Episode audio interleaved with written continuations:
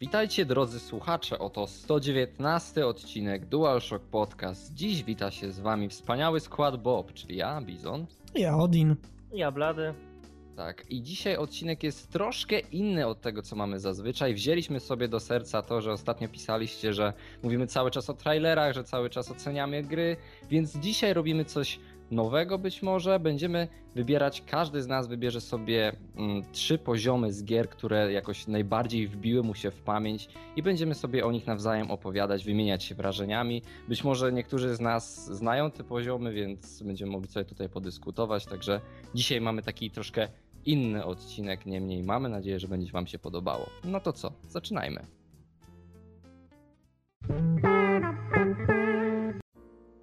No dobrze, no to zacznijmy, więc e, zaczniemy w kolejności takiej, jaką mamy, czyli będzie Bob. Niech, niech będzie, że ja będę mówił pierwszy.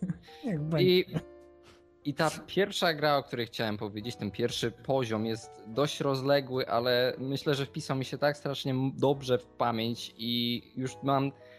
Jeżeli myślę w ogóle o poziomie z gry, który zrobił na mnie wrażenie takie piorunujące, takie, że nie wiem, szedłem spać i miałem w głowie obrazy z tego poziomu na przykład, to to musi być tanker z Metal Gear Solid 2 Sons of Liberty. Po prostu ten moment, kiedy pierwszy raz w 2002 roku zobaczyłem tą grafikę, ten O, deszcz, po prostu deszcz w tamtych latach w grach to były zazwyczaj tylko takie padające z góry kreski, a tam mieliśmy rzeczywiście ten tankowiec, po którym deszcz spływał, po który, na który uderzały fale, wlewając wodę i wiadomo, że to dzisiaj już nie wygląda tak nie wiadomo jak wspaniale, ale wtedy takie efekty, no przynajmniej ja nigdy w życiu czegoś takiego nie widziałem.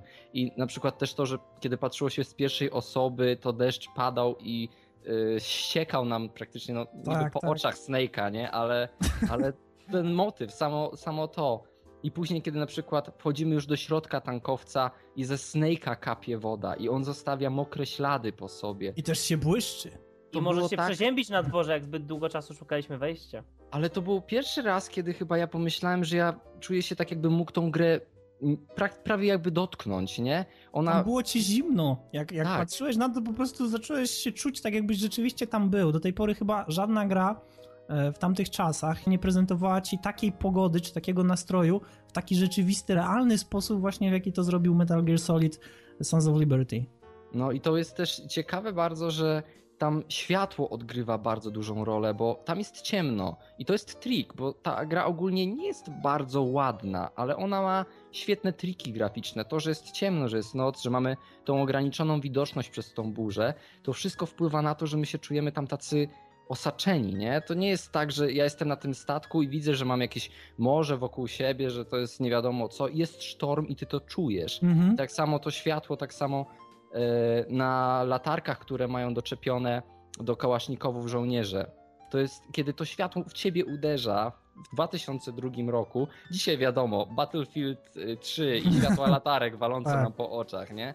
Ale wtedy to światło latarek, ci żołnierze, którzy przemieszczają się ten taktyczny sposób po tankowcu, Te kiedy ich nas w ogóle szukają. ruchy rąk, w ogóle te sygnały, które oni sobie dawali za pomocą dłoni, to było coś, czego ja wcześniej nie widziałem w żadnej grze. I co ciekawe, wtedy to się wydawało realistyczne, bo dzisiaj już wiemy, że Metal Gear Solid to jest ta gra, ta seria, która ma to skradanie takie bardziej arcade'owe. Splinter Cell do pewnego momentu był tę- tą skradanką, która prezentowała takie bardziej realistyczne podejście. Ale wtedy Metal Gear Solid 2 to było to coś. Mhm. Każdemu chciało się to pokazać. Dla mnie y, tą właśnie pierwszą grą na PS2, dla której poniekąd kupiłem konsolę, to właśnie był Metal Gear Solid 2 Substance, ale właśnie ja bardzo chciałem mieć wersję Substance i nie mogłem się jej doczekać w sklepie, więc jakby w przerwie w oczekiwaniu na Substance e, pierwszą grą, którą miałem był Splinter Cell. Więc miałem ten przeskok w drugą stronę. Wiele osób miało właśnie tak, że najpierw grało właśnie tego arcade'owego Metal Geara, a później dopiero Splinter Cellu poznało całą tą grę cieni, światło i tak dalej. No i już byłem trochę jakby obyty z tym, więc kiedy odpaliłem Metal Geara po raz pierwszy, e, dwójkę, e, ten tankowiec jako taki to jest tak niesamowicie dopracowany level. Ja życzę każdej grze, żeby była dopracowana w, taki stop, w takim stopniu, jak jest dopracowany tanker. Ilość elementów, które tam tamtych czasach można było uszkodzić te wszystkie butelki w barku. Przecież będziemy chyba pół godziny przynajmniej w grze przy pierwszym przechodzeniu, strzelając z pistoletu na strzałki w te, w te butelki. patrząc, jak- Patelnie w kuchni. ale jak lód się roztapiał! I lód się realistycznie roztapiał. Jeżeli była większa grudka, roztapiała się dłużej, jak była mniejsza, roztapiała się krócej. Przecież to było niesamowite. Boli jedynie to, że żaden level później w Metal Gear 2 nie jest tak dopracowany jak Tanker. Nie ma takiej gry świateł, nie ma takiej... Chyba to jest jedyne miejsce w grze, gdzie może twój cień za rogu wyjść i zdradzić pozycję wrogowi.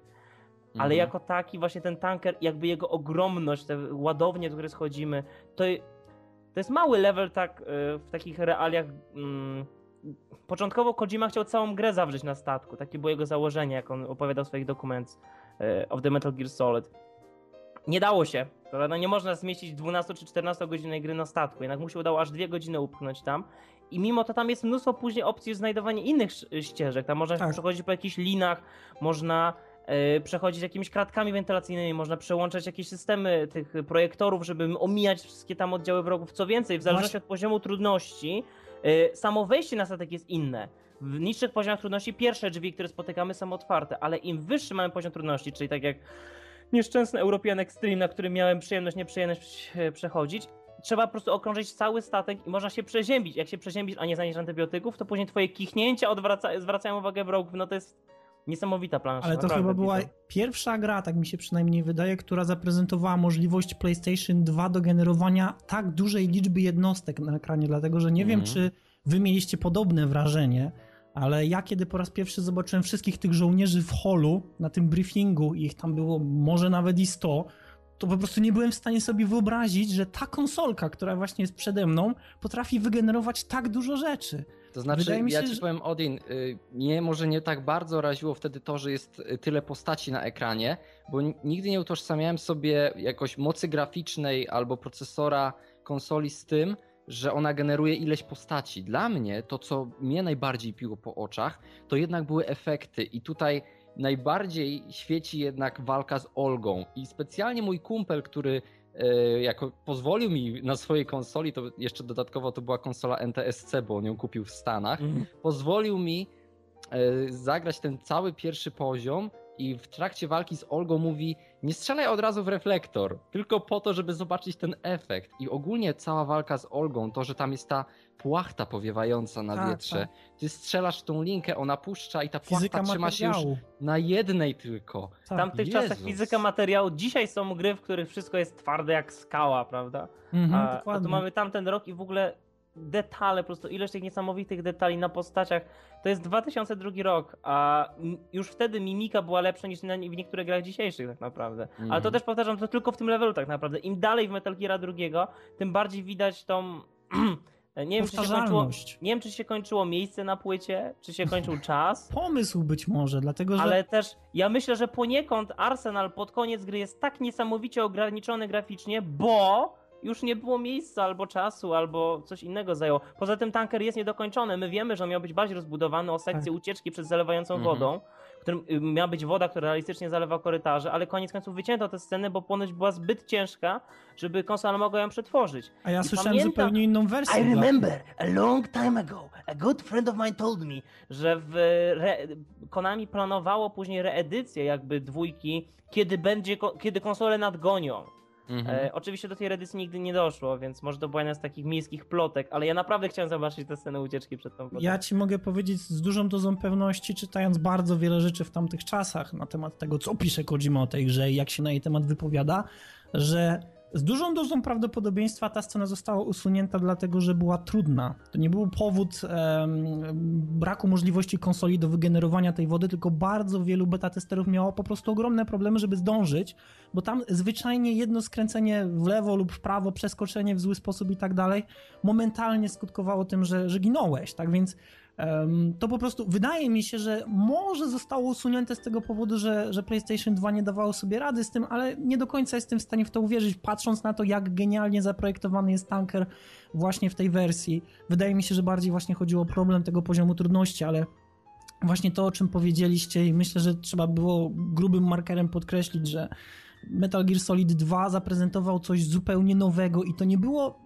to nie była rewolucja sama w sobie, ale to była rewolucja właśnie w detalach, w szczegółach, które do tej pory były pomijane i udowodniły bardzo wielu ludziom, że posiadając te szczegóły jesteśmy w stanie stworzyć naprawdę rewelacyjne doświadczenie, które samo w sobie jest proste, dlatego że w swojej prostocie osiąga pewien styl, pewien taki święty graal właśnie tego, że mając te podstawowe rzeczy, tworzymy naprawdę bardzo ciekawy system skradania się, bardzo ciekawy system interakcji z otoczeniem, który realnie jest w stanie być wykorzystany w gameplayu, tak właśnie jak Przykład! Reflektor Mam dobry przykład.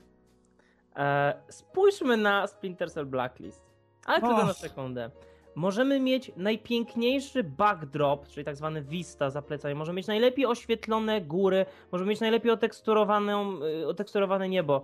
Gracz większość czasu spędza za skrzynkami, przy ziemi, za, za jakimiś ściankami. To tam musi być najwięcej, najwięcej detali. Najwięcej musi być klatek animacji na postaci. Najwięcej musi być detali na jego twarzy podczas przemieszczania się. Najwięcej detali musi być na tych małych butelkach, na tych kartonikach, które my omijamy, czy tam przesuwamy nosem, a nie gdzieś tam w tle właśnie to są te, dobrze mówisz, właśnie te małe detale, które sprawiają, że ten level jak żaden inny e, właśnie sprawia, że czujemy się jakbyśmy tam byli. Mhm. Tak, tak, właśnie, wiesz, właśnie to, o czym mówiłem na samym początku, jeśli chodzi właśnie o te sygnały dłońmi, które żołnierze sobie dawali. Ja, chowając się e, na przykład w jakimś, jakiejś skrzynce albo powiedzmy gdzieś tam... Rozmokniętym kartonowym pudle. No na przykład. E, przecież tam pojawiała się kamera, która umieszczała się chyba w lewym górnym rogu ekranu, która ci pokazywała, co w danym momencie robili żołnierze. I ty widziałeś, jak oni sobie pokazywali. Ta grupa, dzielimy się na dwie części. Wyjdziecie do przodu, my zaczynamy sprawdzać boki. To było genialne i serio, z ręką na sercu, nie jestem w stanie sobie przypomnieć gry, która wychodziłaby nawet w 2010, 2011, 2012, która utylizowałaby podobny pomysł. A wiecie, co było najfajniejsze w tym wszystkim? Że ty czułeś się tak, jakbyś rzeczywiście, em, że tak powiem, zaczął zadzierać z ludźmi, którzy znają się na tym, co robią. Bo jak patrzymy właśnie na Blacklist, to my widzimy przeciwników, którzy są po prostu głupi. I nie wiemy, jakie jest ich rzeczywiste spektrum możliwości, co oni potrafią. Oni potrafią się obrócić i strzelać, ale kiedy ty widzisz zorganizowanie takiego oddziału, który zaczyna ze sobą współpracować, zaczyna robić tak zwany clearing jakiejś sekcji i Mhm. robi to naprawdę bardzo dobrze, to ty zaczynasz nie dość, że szanować tą grę, to zaczynasz sam starać się grać w taki sposób, żeby dorównać temu, co oni ci prezentują. I to w ten sposób podnosi poziom tej gry. Bo nie dość, że ty widzisz, że oni starają się stworzyć klimat, to przy okazji ty starasz się gonić ten klimat i jeszcze bardziej go sobie podnosisz. Tak, więc Tak, bo przecież jestem super agentem, nie mogę co chwilę wpadać do dziury albo dać się złapać, tak? Muszę Mhm. sprostać wymaganiom. A nie, że o, y, widzę, y, gra stwierdza, że prawie cię zauważono, chciałbyś teraz kucnąć mój chłopczy, masz wielki szary znak kucnij. Nie! Dobrze. To tak może już zbierając ten, y, tą grę do kupy, ten, ten, ten jeden poziom, ten cały tankowiec, ludzie bardzo, ale to bardzo nie lubili drugiej części jakby tej gry, czyli tej, która się rozgrywała na Big Shell, na tej platformie wiertniczej. Them. I teraz tak, większość ludzi uważała, że ona była zła z tego powodu, że nie grało się Snake'iem. Ja myślę, że nawet jeżeli grałoby się Snake'iem na Big Shell, to po prostu to, że to się rozgrywało w dzień, w pełnym słońcu i w zupełnie nieciekawych lokacjach, nie poprawiłoby tego, że tanker po prostu jest tak genialnie klimatyczny i ludzie nadal mówiliby, że ta mała część na tankowcu to jest po prostu highlight ten, tej gry. Polowanie na bomby. To przypomnę. nie jest tak, to- ale to nie jest tak, że po prostu Big Shell jest gorsze dlatego, że nie gra się Snake'iem. Po prostu tanker sam w sobie mały jest tak genialną, zamkniętą całością, że naprawdę miałem Sons of Liberty jako jedną z pierwszych chyba czterech gier swoich na PlayStation 2 i z tego co kojarzę to były takie dni, że po prostu odpalałem sobie tankera i go przechodziłem. Nie ruszałem Big Shell. Tak. Po prostu chciałem poczuć ten klimat. Ten deszcz, to zimno i tą ciemność, która tam była. To było A świetne. pomyśl, tylko Bizon, wiem, że chciałeś już zakończyć temat, ale jest jedno pytanie. Wiesz, że początkowo w grze miało być tak, że zaczynaliśmy od y, misji Raidena, kiedy Tak, on żeby później na Big poznać tanker. a tak. tanker miał się, mieliśmy tylko słyszeć mit o tankerze, cały czas słyszeć o tym, jak to Snake jest terrorystą i zato, zatopił ten statek i dopiero na wysokości tego, kiedy e, Snake z Otakonem odlatują kasadką, mieliśmy się przełączyć właśnie na Snake'a, bo wtedy niby Otako miał opowiedzieć Raidenowi prawdziwą wersję wydarzeń e, na Hudson River, dopiero wtedy miał być tanker. Myślę, że wtedy tanker by miał jeszcze większe wrażenie, gdybyś całą grę chodził po tym słońcu i nagle by cię wrzucili na tą wodę, Jezus, czy jest lepiej tak jak jest? Wtedy to by było już nie wiem co, bo widzisz, kiedy masz właśnie ten początek na tankowcu, a później rzucają cię na Big Shell, to cały czas czujesz taki, taki wewnętrzny zawód trochę, że, że to nie jest to, co było na początku. Chcesz od razu, chwilę po tym jak włączasz się Big Shell, chcesz wrócić na tankowiec, chcesz zacząć grę Nie od wiem początku. czemu, ale wszyscy tak mówią, ja tak nie czułem, no ale to widać tylko moje Ja tak miałem, chciałem od razu zacząć tankowiec drugi raz, żeby Tak, spróbować tak. czegoś nowego. To w ogóle było... wstęp do tankowca w porównaniu do wstępu na, na Big Shell jest, jest nie do porównania. Jak Snake zaczyna zrzucać się Mm. na, na statek po prostu i Do zrzuca teraz mam tą ciarki. ku- i ja cię sunę. Jak ja to oglądałem wtedy w telewizji, to po prostu nie byłem w stanie wyobrazić sobie, że to jest na konsolę. Muszę kupić wersję HD, kiedy o tym opowiadamy, ja to chcę po prostu zobaczyć jeszcze raz w większej jakości. Ten podcast Mhm. chyba był potrzebny. Po prostu, jeżeli ktoś nie widział tego poziomu, to naprawdę zobaczcie go sobie nawet na YouTubie. Jeżeli nie lubicie Metal Gear Solid, zobaczcie sobie, jak to wyglądało te 10 lat temu. To jest Jezu, po prostu było- niesamowite. Dobry Jezu, to było 10 lat temu. Hmm.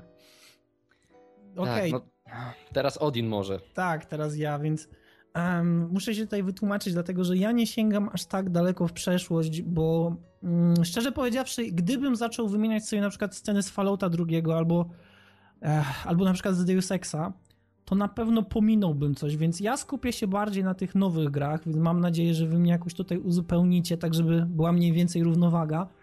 I zacznę Zacznę od dwóch tytułów, dlatego że tutaj chodzi o sekcje, a one mniej więcej się ze sobą wiążą w jakiś sposób. To jest Batman Arkham Asylum i Arkham City i dokładnie chodzi tutaj o scenę Jonathana Crane'a jako Scarecrow w świecie Mhm. koszmarów oraz Jarvis Strange jako Mad Hatter w Kapelusznik, czyli Mhm. w tym narkotycznym śnie, dlatego że te sceny, nie wiem czy wam też się tak wydaje, ale dla mnie były kompletnie zaskakujące. Ja nie spodziewałem się, ja nie spodziewałem się takiego przejścia gameplayowego. Ja nawet nie przypuszczałem. Myślałem, że wszystko będzie rozgrywać się zawsze dokładnie w ten sam sposób i być może w Arkham Asylum wyglądało to bardzo podobnie, ale, ale przepraszam, w Arkham City, ale w Arkham Asylum było zupełnie, zupełnie inne. E, klimatyczne, strasznie, wręcz powiedziałbym, że, że naprawdę ujęcie gameplayowe było spektakularne. Ja, ja czułem po prostu to, to, było, to było nie do opisania i nadal jest nie do opisania i myślę, że każdy, kto do tej pory nie widział tej sceny, to powinien ją zobaczyć, dlatego że była, że była naprawdę rewelacyjna. Jeśli chodzi o Jevisa, e, kiedy nagle pojawialiśmy się na tym obracającym się kółku i zaczęliśmy walczyć z tymi, z tymi, e, no, tymi ogromnymi gościami, z tymi Cudownej, maskami. Tak, z tymi maskami. Naprawdę to było świetne i do tej pory podziwiam Batmana, te, te dwie konkretnie gry, dlatego że zrobiły coś wyjątkowego.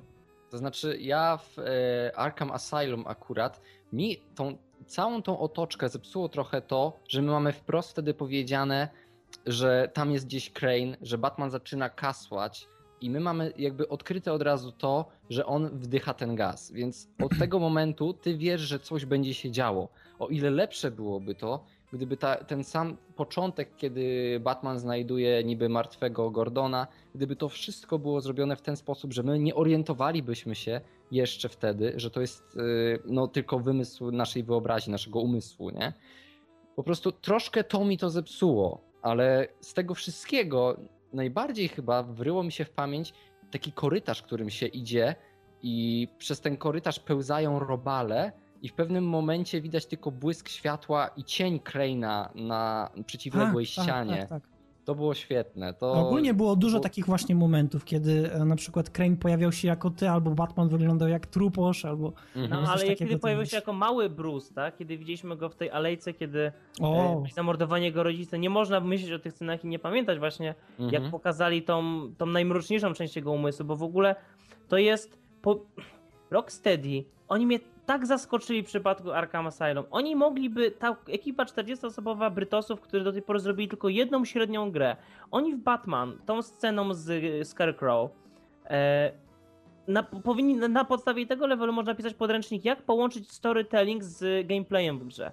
Bo to nie jest taka sekcja, kiedy idzie się po prostu biernie środkiem i się odtwarzają fajne scenki dookoła, a też z drugiej strony nie jest to scena przeładowana wyłącznie platformówkowo-tością. To jest bardzo fajne ujęte, że ja się skupiam, bo to jest Batman, który walczy, tak? W dość sprytny sposób pokazać, aha, Batman musi rozświetlić ciemność, odpalając ten projektor, znaczy ten świetlik, jak to nazwać ten znak? No, no powiedzmy, Bat światło! Bat światło. Więc trzeba dotrzeć do bat światła, czyli mamy od początku nakreślone, aha, musimy się wspiąć na szczyt, co jest zresztą w ludzkiej naturze, wspiąć się na szczyt. I my mamy też zespół narzędzi, które już znamy z gry, i żeby to wykorzystać. Jesteśmy w nowym świecie, czyli jakby czujemy ten niepokój, a jednocześnie myślimy sobie, tak, jestem Batmanem, jeżeli będę tylko ogarnę się, użyję tych narzędzi i sobie poradzę. Właśnie sposób, w jaki gra nas uczy realiów tego świata, mówi, słuchaj, to, jest nie, to nie jest normalne, jesteś teraz w swoim umyśle, ale z drugiej strony dalej będziesz wiedział, jak sterować. To jest bardzo ważne właśnie, żeby nie było tego zerwania opowiadania historii, bo jeżeli gracz nagle robi fuck, fuck, fuck, co mam nacisnąć, co mam nacisnąć, to automatycznie tracisz wtedy historię, którą opowiadasz, bo nie, Mhm. traci się to, tą, tą więź z tym, co się dzieje. A z drugiej strony, jeżeli to byłaby tylko pokazówka, to byśmy po prostu pomyśleli, aha, to jest pokazówka, czyli e, twórcy gry próbują robić film, a tu tak to idealnie połączono, tak oddano właśnie charakter Batmana, który e, wytrzymuje mm, te męczarnie psychiczne, które by zniszczyły i po prostu zmiażdżyły większość ludzi, a on przed do przodu znajduje w sobie tą siłę. Niesamowite sceny, naprawdę. I dzięki Odin, że o nich pomyślałeś. A proszę Ale też y, ja widzę od razu ten korytarz, kiedy Batman idzie y, i korytarz zamienia się powoli. Korytarz, który po prostu gdzieś są biurka, jakieś sterty papierów tam w tym, y, który na początku wygląda tak jak po prostu Arkham.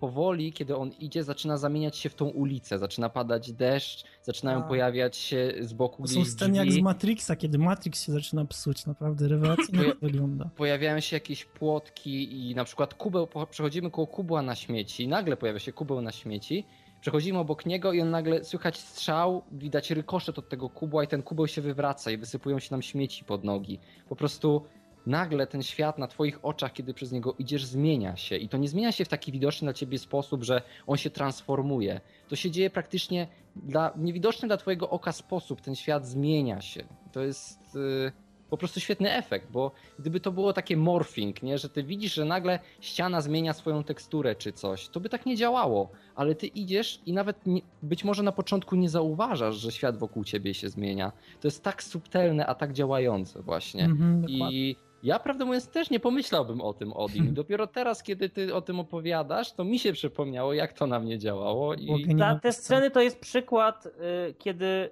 całość jest warta więcej niż każdy z elementów osobno. Bo Mhm. w wielu grach próbowano takie oczywiste sposoby nawiązać do psychiki postaci, czy w oczywisty sposób nagle o, złammy teraz rzeczywistość, jesteś na unoszących się klockach w powietrzu. Ale to wszystko się ze sobą tak ładnie łączy, ta otoczka, muzyka, wprowadzenie. Y, To działa. Ta scena po prostu działa, kiedy, kiedy grasz. Dla mnie Bo- na przykład, na mnie Mhm. Mad Hatter w ogóle nie zadziałał w Arkham. to jest Kiedy ja feature. tylko, Tak, to jest feature. Ale jest- jak grałeś, jak grałeś w Arkham Asylum i widziałeś tą scenę ze, ze Scarecrow i nagle pojawia się Mad Hatter, to robisz sobie, a kojarzę to, tak. W pierwszej części było lepsze, ale mimo wszystko jest, dlatego że Tak, znaczy, Arkham Asylum jest... W całej scenie najbardziej podobał mi się moment, kiedy mamy widok z oczu Batmana na imprezie, bo to było takie bardzo. Mm, jakby czułeś się skrępowany. To było bardzo Mhm. fajne w grze, gdzie do tej pory jesteś koksem, który idzie środkiem i po prostu niszczy wszystko jak czołg. E, I moment, kiedy jesteś po prostu przywiązany przy stole i stoisz u jego, i siedzisz na jego końcu i po prostu widzisz te wszystkie zdeformowane maski. E, tak, to zadziałało. Sama później walka w tym kosmicznym, wirującym obrazie czasu i rzeczywistości. Nie. Wiesz co, chodzi E- chyba o to, że po prostu to jest jakieś urozmaicenie w Batmanie, Mhm. bo w Batmanie To jest chyba jedyna okazja, żeby usłyszeć Alfreda, ta misja, bo w pewnym momencie w Arkham City przecież jest tak, że Alfred mówi, no teraz będzie z tobą rozmawiała Barbara. No i Alfred znika. Do końca gry, już nigdy się więcej nie pojawia. Jedyna okazja, kiedy on mówi, a właściwie Batman myśli, że mówi, to są właśnie sceny z Mad Hatterem, więc. No to taki- tyle.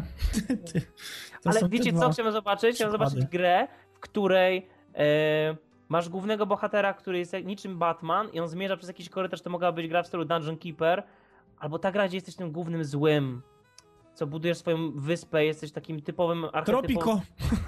Nie. no była, była taka gra, no, i No, co, ale co w związku z tym? I, i, I stosujesz różne gazy psychodeliczne, żeby dostajesz na przykład profil kogoś, jego przeszłości i próbujesz wywołać u niego różne efekty. Po drodze jakimiś obrazami, na przykład, nie wiem, jakieś tam projekcje na ścianach robisz, e, jakieś makiety i tak dalej, żeby kogoś złamać psychicznie na drodze do, do celu.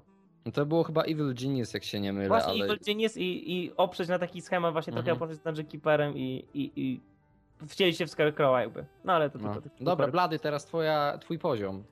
Znaczy, ja mam też trzy przygotowane. Nie wiem od którego zacząć, bo mówimy o takich fajnych poziomach, że e, tak naprawdę moje są dość e, oczywiste.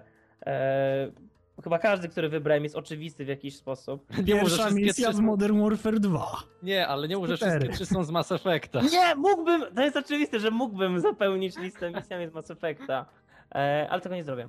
E, I to okej, wyrzućmy za okno teraz jak najszybciej Mass Effecta, żeby nam nie zajmował miejsca w podcaście, więc y, misja z Mass Effecta, jaką wybrałem, to jest z drugiej części, misja lojalnościowa Mordina, jedna z najlepszych w grze, kiedy e, dowiadujemy się, że jego uczeń zostaje porwany i musimy go odbić od e, tam jednego e, klanu Krogan na planecie i ogólnie ta misja E, Wszystkie misje w Mass Effectie drugim opierają się o to, że o Shepard, mam problem ze sobą i musisz mi pomóc. Ale tu jest z jakiegoś powodu przez cały czas czujemy jakby wagę tego wszystkiego. Jakby ta misja jak żadna inna posiada taką kombinację muzyki, dialogów, naprawdę głębokich dialogów, w których możemy kwestionować filozofię tego, co robił Mordin i możemy siebie wyrazić na mnóstwo sposobów w dialogach, bo możemy albo go popierać w działaniach na rzecz zaprzestania rozmnażania się Krogan, albo twierdzić nie, zrobiłeś bardzo źle. Mm, Także Mass Effect, właśnie ta misja łączy chyba wszystko, co było takie dobre w trójce, bo mamy z jednej strony e, ogromną dowolność w tworzeniu swojego Sheparda. E, Możemy go prowadzić właśnie przez dialogi renegacko-paragońsko, zmieniać, dopytywać dodatkowe rzeczy. Co więcej, mamy zmienne na misję w zależności od tego, kogo wzięliśmy ze sobą. E, I jest nawet dość zabawny tekst, kiedy e, zabieramy Garusa ze sobą. Ogólnie cała akcja się rozgrywa w szpitalu Krogan. I w jednym momencie Garus mówi coś w stylu Szpitale, w szpitalach nie walczy się fajnie. A Shepard się pyta Garus, a gdzie się fajnie walczy? O, no wiesz, w zoo, w sklepach z antycznymi jakimiś tam porcelaną i tak dalej. Także jest, jest mnóstwo fajnych zmiennych, zależnie od tego, jaką postać weźmiemy na misję. Możemy też. e, Jest tyle smaczków. Ja w tej misji przy, podczas 13 przechodzenia odkryłem ukryty tekst, w którym Shepard y, y, całkiem poważnie narzuca Cerberusowi swoją ideologię, jeżeli wybraliśmy paragońską odpowiedź. Na co Miranda odpowiada jako bardzo przygaszona, że o, wszystko powiem Ilusymenowi. E, Misja jest właśnie pełna, ma taką równowagę humoru, bo Mordin jako postać jest genialną mieszaniną y, chorego psychopaty z zabawnym doktorkiem. Nie wiem, ta misja, ja ją przechodziłem jako jedną z ostatnich, kiedy y, grałem po raz pierwszy w Mass Effecta, bo e, Mordin, najmniej go używałem na misjach, myślałem, że aha, profesor, on nie powinien się narażać na misjach, zrobimy wszystkie inne dookoła. I chyba jako przedostatnią zrobiłem właśnie tą misję. I ona ugruntowała moje twierdzenie o po prostu genialności dwójki. I teraz, kiedy przechodzę po raz 13, ona tylko ją potwierdza.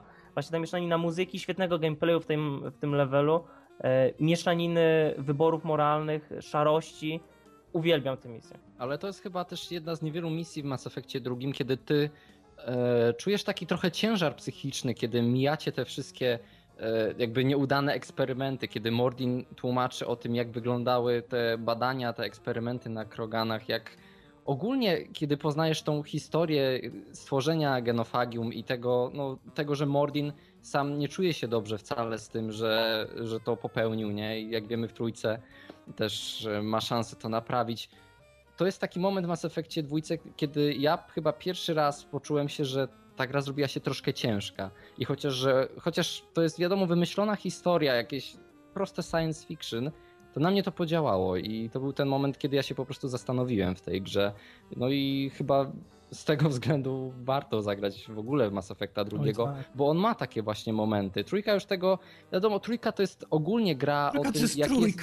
Ale to jest Ale w trójce wątek program jest warto. Warto Tak, zagrać w tak, trójce to jest chyba jedna z najlepszych misji, pobo... mm, może No. nie pobocznych. No głównych, ale No. pamiętajmy, że trójka ogólnie to jest y, ta część o poświęceniu, to jest jej główny temat i przywija tam się dużo takich przykrych wątków, widzimy dużo śmierci i dużo w ogóle tragicznych sytuacji, podczas gdy w dwójce zazwyczaj tego nie ma i właśnie ta misja Mordina pokazuje nam tylko to właśnie inne spojrzenie, które później w trójce jest rozwinięte lepszy czy gorszy sposób, no to już jest subiektywna opinia, ale rzeczywiście, no ta misja była też dobra.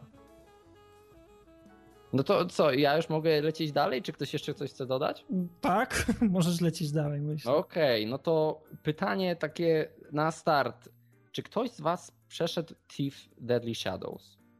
E, skończyłem chyba na... Myślę, że No. przedostatniej misji. chyba. Okej, bo Thief Deadly Shadows ogólnie każdy chyba mniej więcej kojarzy jak wygląda gra. To jest yy, powiedzmy skradanka, która dała podwaliny na to, czym później stał się Splinter Cell. Ja zawsze mówiłem, że Splinter Cell to jest Neo Thief. Po prostu tak to sobie zawsze widziałem, bo Thief to była ta gra pierwsza, ta, która pokazała, jak powinno właśnie wyglądać takie dość realistyczne skradanie. I w Deadly Shadows, czyli w tej trzeciej części, która no, na razie jest ostatnią częścią, jest poziom, który odstaje zupełnie od wszystkiego innego. Otóż jest poziom, który rozgrywa się w Shalbridge Cradle. Shalbridge Cradle przez praktycznie większość gry jest jedynie wzmianką, którą gdzieś tam słyszymy. Na przykład idąc po mieście słyszymy ludzi, którzy rozmawiają, że przychodzili koło Shalbridge Cradle i słyszeli jakieś głosy. Czytamy jakieś zapiski kogoś, kto był w Shalbridge Cradle, ale ogólnie nie mamy pojęcia dokładnie, co to jest i też no, to jest owiane taką wielką tajemnicą. I w pewnym momencie Gareth musi się udać do tego miejsca, żeby wyciągnąć pewne informacje. Też nie wie specjalnie czego się spodziewać. I co my dostajemy, jaką informację dostajemy przed udaniem się na tą misję?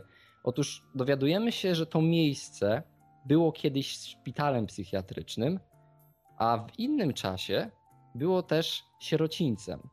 I Gareth sam mówi, że nie wie jak to jest, bo nigdy nie okradał sierocińca, no ale rusza i praktycznie idziemy nie wiedząc nic, nie wiedząc czego się spodziewać. Mamy znaleźć informacje na temat pewnej osoby tam, ale no, zupełnie nie wiemy czego się spodziewać. I dopiero na miejscu dowiadujemy się jaka jest historia tej całej placówki. Dowiadujemy się tego nie od jakichś osób, nie z jakichś dialogów, bo tam nie ma żywej duszy. Okazuje się, że samo miejsce jest opuszczone, strawił je pożar ileś tam lat temu. Musimy się włamać przez piwnicę, przywrócić zasilanie i dowiadywać się historii tego miejsca, czytając notatki pozostawione gdzieś tam, oglądając to miejsce, zwracając uwagę na szczegóły, na to, jak ono wygląda, jakie są przedmioty wokół nas.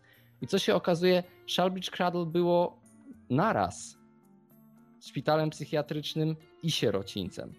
I wtedy właśnie strawił ten pożar wielki, ogromny, strawił to miejsce.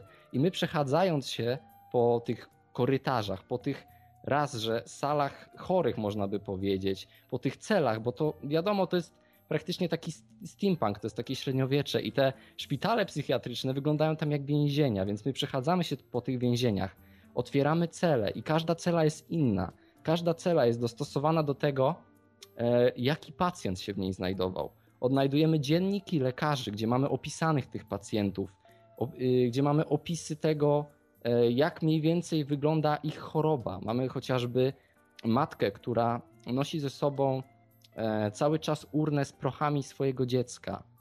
I my odnajdujemy tą celę, odnajdujemy celę tej matki, otwieramy ją wytrychem i okazuje się, że tam jest ta urna. I przechodząc koło tej urny słyszymy płacz dziecka. Po prostu nie dość, że w całym, całym tym, w całym tym miejscu, kiedy się po nim poruszamy, cały czas słyszymy jakieś szmery, słyszymy jakieś płacze, to jeszcze do tego właśnie dochodzą takie, takie detale. I co ciekawe, my tam nie spotykamy praktycznie żadnych wrogów. Dopiero gdzieś tam na niższych poziomach spotykamy takich jakby no, nieumarłych pacjentów, którzy poruszają się tam. I co ciekawe, wydaje mi się, że to jest właśnie zrobione w ten sposób. Oni musieli zginąć od krzeseł elektrycznych lub czegoś podobnego, bo kiedy taki nieumarły pacjent przechodzi obok nas, i nad jego głową żarówka zaczyna migotać, to on zaczyna się trząść. Tak jakby właśnie był kopany prądem elektrycznym. I to jest spięte razem właśnie z tym, że nad nim mryga ta żarówka, że jest jakieś spięcie rzeczywiście. Kiedy Może my patrzymy. Byli leczeni elektrotrząsami po prostu. Kiedy na to wszystko się patrzy, to się układa w taką piękną całość. I wspaniałe jest to, że my nie słyszymy tego, my to wszystko układamy sobie w głowie. Historię tego miejsca poznajemy przez to, że my na nie patrzymy. I co ciekawe, jest moment, kiedy my musimy cofnąć się. To jest taki trochę moment fantazy, ale on genialnie pasuje do tego całego miejsca, bo jest moment, w którym musimy cofnąć się do przeszłości.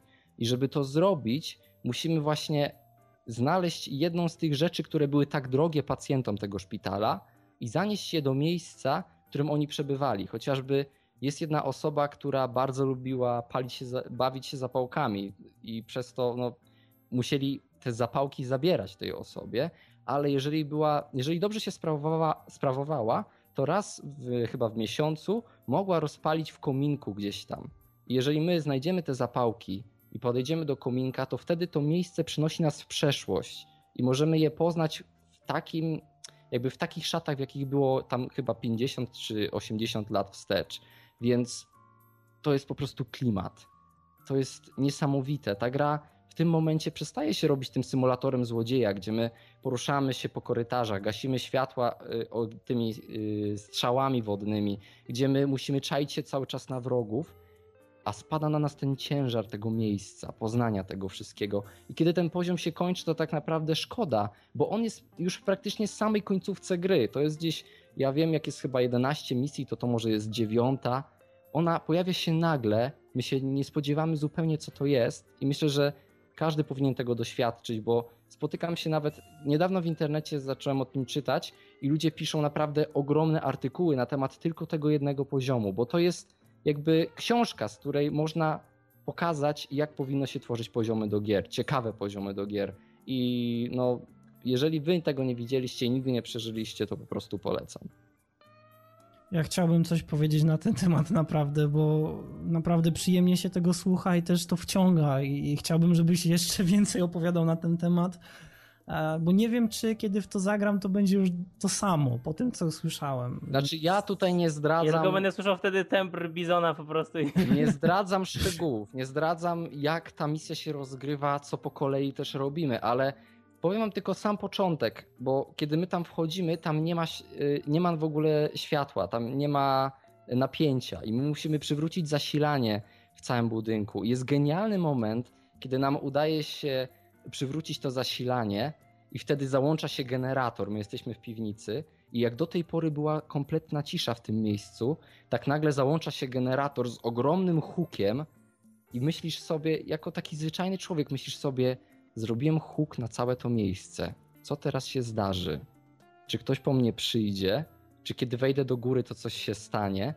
Bo na pewno słyszeli mnie wszyscy w promieniu, nie wiem, kilometra, bo po prostu jest taki ogromny huk.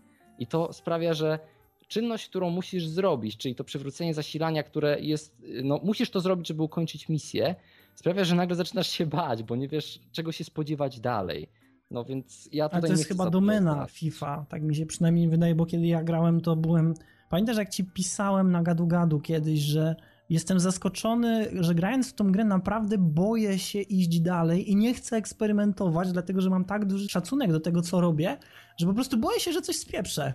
I mhm. nie chcę. E, nie chcę angażować się w jakieś pojedynki, nie chcę starać się pozbawiać przytomności strażników, chcę działać jako prawdziwy złodziej, więc Mając to w myśli, mając to, że moje przejścia do tej pory w Deadly Shadows właśnie polegały na tym, żeby się skradać, żeby wejść jak najszybciej i wyjść, dlatego że to jest, że to jest no, środowisko, w którym nie chcę przebywać długo, dlatego że nie dość, że tam um, atmosfera jest dość mocno odczuwalna na sobie, to przy okazji um, fakt tego, że ktoś może cię znaleźć i fakt tego, jak bardzo wrażliwy jesteś na ciosy i to wszystko składa się w taką jedną całość, że ty naprawdę jesteś wątłym złodziejem. Mhm. I patrząc na ten świat, naprawdę czujesz się mały. I to, co robisz, na miarę tego fachu jesteś w tym dobry, ale jeśli wyjdziesz poza szereg, to niestety no nie poradzisz sobie. Kiedy myślę o tym wszystkim i teraz wyobrażę sobie tą całą sytuację, to naprawdę mam ogromny podziw do tej gry. E, I dziwię się, że, że nie przeszedłem jej do tej pory, naprawdę. Mhm mi się podoba, jak właśnie opowiadasz, bo chyba pierwsza taka historia, e, opowiedzmy historię miejsca za pomocą tego, co jest na ścianach, a nie wprost w dialogach, to była w Half-Life pierwszym, kiedy e, praktycznie wszystkiego o tych e, wydarzeniach z otwarcia portalu i E, z przejścia tych sił i tak dalej, dowiadywaliśmy się właśnie z jakichś wycinków gazet na ścianach. W czasach, kiedy Half-Life pierwszy wyszedł, co, 99, 98 rok, coś takiego, wtedy mieliśmy wysokiej jakości, nazwijmy robocze tekstury, które nam opowiadały historię miejsca, mhm. więc fajnie, że TIF to rozwija, bo jakby od tego, od czasu Half-Life'a wszyscy to robią w ten sam sposób, po prostu kolejne pokoje, gdzie są wycinki z gazet, e, no, Aperture Science w portalu dwój, w dwójce akurat całkiem sprytnie opowiada też historię miejsca właśnie za pomocą tego Cave'a Johnsona, tych automatycznych taśm, tych y, reklam na ścianach, tych znaków, tych właśnie pierdółek, tych jakichś taśm, że o, był dzień, przyprowadź swoją córkę do szkoły i tak dalej. Mhm. E, także można świetnie opowiedzieć historię miejsca, nie opowiadając jej. Bo niektórzy gracze mogą po prostu przebiec przez środek i nigdy nawet się nie obejrzeć, bo tak, możesz napisać najlepszą fabułę, ale jeżeli klękasz przed graczem, otwierasz mu gębę i go karmisz jak w KFC karmią kurczaki, to też nie jest fajne. Miło jest móc samemu coś znaleźć. Miło jest sobie coś zostawić w grze, żeby przy trzecim czy przy czwartym, no dobra, to ja tak robię, ale niektórzy lubią przy drugim spojrzeniu coś znaleźć nowego. Także jeżeli to jest tak dobre, jak opowiadasz, a musi być, Eee, czemu ja nie przeszedłem nigdy Tifa Deadly Shadows? Że ciebie czuję się teraz winny, że tyle gier czeka na przejście, a ja jeszcze dopisuję do listy Tifa. Bo, bo brzmi naprawdę dobrze. A też to, co powiedziałeś Odin, właśnie ta kruchość bohatera w świecie gry. Często w grach jest tak, że jeżeli jesteś tym ubermensch i dobrze rozbudujesz swoje skill, czyli na przykład w Alpha Protocol czy w Deus Ex, e, to po prostu możesz śmigać po wszystkich pokojach i cię nie obchodzi. Po prostu biegasz sobie, wiesz, że sobie poradzisz z każdym wyzwaniem, bo, bo masz najlepszy build w grze i tak dalej. A jednak jeżeli w Tiffie masz właśnie takie przerażające miejsce, gdzie się autentycznie jeszcze ty jako gracz boisz zagubić i poruszać, no to czego chcesz więcej w grze skradankowej? I jest jeszcze takie dość pamiętliwe to, że przed każdą misją Gareth robi taki briefing, Mhm, mówi tak. do ciebie. I on zawsze jest taki, nie wiem jak polskie słowo, powiedzmy koki. On, on taki zawsze jest pewny siebie, nie? On, Ważniakowaty. on jest taki, to, to, on ma po prostu taki charakter. A przy Shalbridge Cradle on pierwszy raz ma taki inny głos. On pierwszy raz nie wie co zrobić i co powiedzieć o tym miejscu przed tą misją. I naprawdę od briefingu do samego końca to jest niesamowite przeżycie. I myślę, że nie będę polecał nikomu oglądanie tego na YouTubie, bo to trzeba przeżyć samemu. Najlepiej właśnie z tą kamerą pierwszą. Miałem nadzieję, że unikniesz tego wytartego zwrotu, to trzeba przeżyć samemu. Nie, naprawdę, bo to te poziomy, myślę, o których my dzisiaj mówimy, one nie są do obejrzenia na YouTubie i powiedzenia, no rzeczywiście było fajnie. To trzeba po prostu zrobić samemu i polecam. No, no to teraz Odin. Piotr, Biz- Bizoński, polecam. Dobra, więc teraz kolej na mnie i od razu uwaga, jeśli ktoś jeszcze nie grał w Prince of Persia z 2008 roku, to Nie! powinien przestać słuchać, Nie! bo pojawią się spoilery. Cześć, na razie, żegna się z wami blady. Więc e, ogólnie, kiedy patrzymy na tą grę, ona jest bardzo niepozorna, ale w niej pojawia się e, taki wyjątkowy stosunek głównego bohatera właśnie do Eliki, o czym ja wielokrotnie mówiłem w poprzednich podcastach. Ja wiem, że tutaj będę się powtarzał, mówiąc, że to jest naprawdę e, jedyna gra w swoim rodzaju, dlatego że e, pozwala się przywiązać do tej bohaterki, pozwala nam poczuć to, że naprawdę nam na niej zależy i kiedy coś się z nią dzieje, to chcemy wyrwać się z kajdanów, które nas ciemiężą i od razu biec na ratunek, dlatego że to naprawdę jest bardzo dobrze skonstruowany scenariusz, który pozwala nam uwierzyć w to, że ona, że ona znajduje się w takiej sytuacji, w której gdybyśmy znaleźli się na jej miejscu, to postąpilibyśmy tak samo, ale mimo wszystko nie chcielibyśmy tego wyboru. Nie chcielibyśmy podejmować takich wyborów i, i właśnie to jest to piękno tej bohaterki. I teraz Em, oprócz tego, że są piękne lokacje w Prince of Persia, bo to jest naprawdę coś, co jest ucztą dla oczu, przynajmniej nawet teraz dla mnie, wydaje się to naprawdę bardzo, bardzo ładne i niektóre lokacje no wręcz pozwalają mi się na chwilę zatrzymać i patrzeć na to, bo, bo to jest fantazy, to jest czyste fantazy, które jest po prostu ładne, które nie jest przesadzone, które pozwala ci spojrzeć przez czyjąś wyobraźnię na kraj, który ty zaprojektowałbyś zupełnie inaczej. To jest coś nowego, to jest coś, czego wcześniej nie widziałeś i to właśnie mi się w nim e, w Prince of Persia podoba. Ale to chyba, co jest bardzo istotne w tym, oprócz tego właśnie, że mamy Elikę, to jest walka z bossami, dlatego że bardzo często pojawiają się pewne nawiązania właśnie do tego, że mamy Elikę i pojawia się jeden taki boss, czyli jeden taki przeciwnik, który jest nazywany konkubiną w grze. I konkubina robi coś takiego, że stara się skrzywdzić Elikę po to, żeby wywołać w nas poczucie winy, poczucie tego, że nie jesteśmy w stanie jej ochronić. E, I to eskaluje tak bardzo, że w pewnym momencie ona zostaje całkowicie uwięziona, a my staramy się ją uwolnić. My staramy się walczyć o jej życie, dlatego że ona umiera, słychać jej jęki, słychać jej krzyki o pomoc. Zaczynamy walczyć, już jesteśmy na takim etapie tego wczucia emocjonalnego, że naprawdę chcemy zrobić wszystko, co w naszej mocy, żeby jej pomóc, dlatego że ona prosi nas o ratunek. I nie jesteśmy w stanie nic zrobić, dlatego że konkubina jest na tyle wymagającym przeciwnikiem, że potrafi zablokować każdy nasz atak. E, Cały czas nas uderza i stopniowo tracimy, tracimy życie i ostatecznie kończy się to tym, że po prostu umieramy. I, I naprawdę jest to taki moment tej głębokiej konsternacji. Co mam zrobić, żeby ją uwolnić? Cały czas musimy starać się to robić jak najszybciej, żeby ona przeżyła, jednocześnie starać się to robić jak, naj, jak najmądrzej, jak najbardziej strategicznie, żeby po prostu nie popełnić głupich błędów. I ostatecznie rozwiązaniem tego pojedynku to jest skoczenie w przepaść. Tak jakbyśmy chcieli się zabić, dlatego że Elika, jak wszyscy wiecie, co było zresztą uważane za bardzo cheesy, za bardzo tanie rozwiązanie, Elika zawsze, zawsze łapie nas za rękę, kiedy moglibyśmy zginąć i stara się nas uwolnić od tego, no, można powiedzieć, końca nie, niemiłego. I ona jest w stanie wyrwać się ostatkiem sił z tego więzienia i skacze za nami podaje nam rękę i, i trafiamy znowu na to miejsce, kiedy ona upada na ziemię i nie jest w stanie już nawet nic mówić, ale to jest cholera tak fajne. Kiedy ja odkryłem ten moment, kiedy ja zrobiłem właśnie to, że skoczyłem w tą przepaść, nawet nie wiedziałem już, co mam robić. Y, I nagle zobaczyłem, jak ona się wyrywa z tego, z tej, z tej smoły, tej czarnej smoły, która ją zalała, która nie pozwalała się jej ruszać, nie pozwalała jej mówić, kiedy ona się z tego wyrywa i ostatkiem sił ratuje nas przed śmiercią, pomyślałem sobie, ja pierdzielę, to jest takie proste, jednocześnie nie spodziewałbym się takiego rozwiązania, po prostu bym się tego nie spodziewał i właśnie za ten moment Prince of Persia jest dla mnie jedną z tych gier, która mi się cholernie głęboko zapamiętała, dlatego że to jest coś wyjątkowego dla mnie. Ja wiem, że to może być dla was głupie, ale to jest naprawdę coś, co ja do tej pory wspominam z uśmiechem na twarzy. Ale widzisz, bo zdarzają się takie rzeczy w innych grach. Na przykład Kojima słynie z tego, że lubi sobie wrzucić do walki z bossem coś, o czym zupełnie nikt by nie pomyślał. Nie? Na przykład to, że musisz zginąć w walce z Sorą, nie? No, no bo nie ma innego wyjścia. Ale to tam, jak jest wrzucone i kiedy ty to robisz, ja zawsze czułem, że to jest za bardzo oderwane.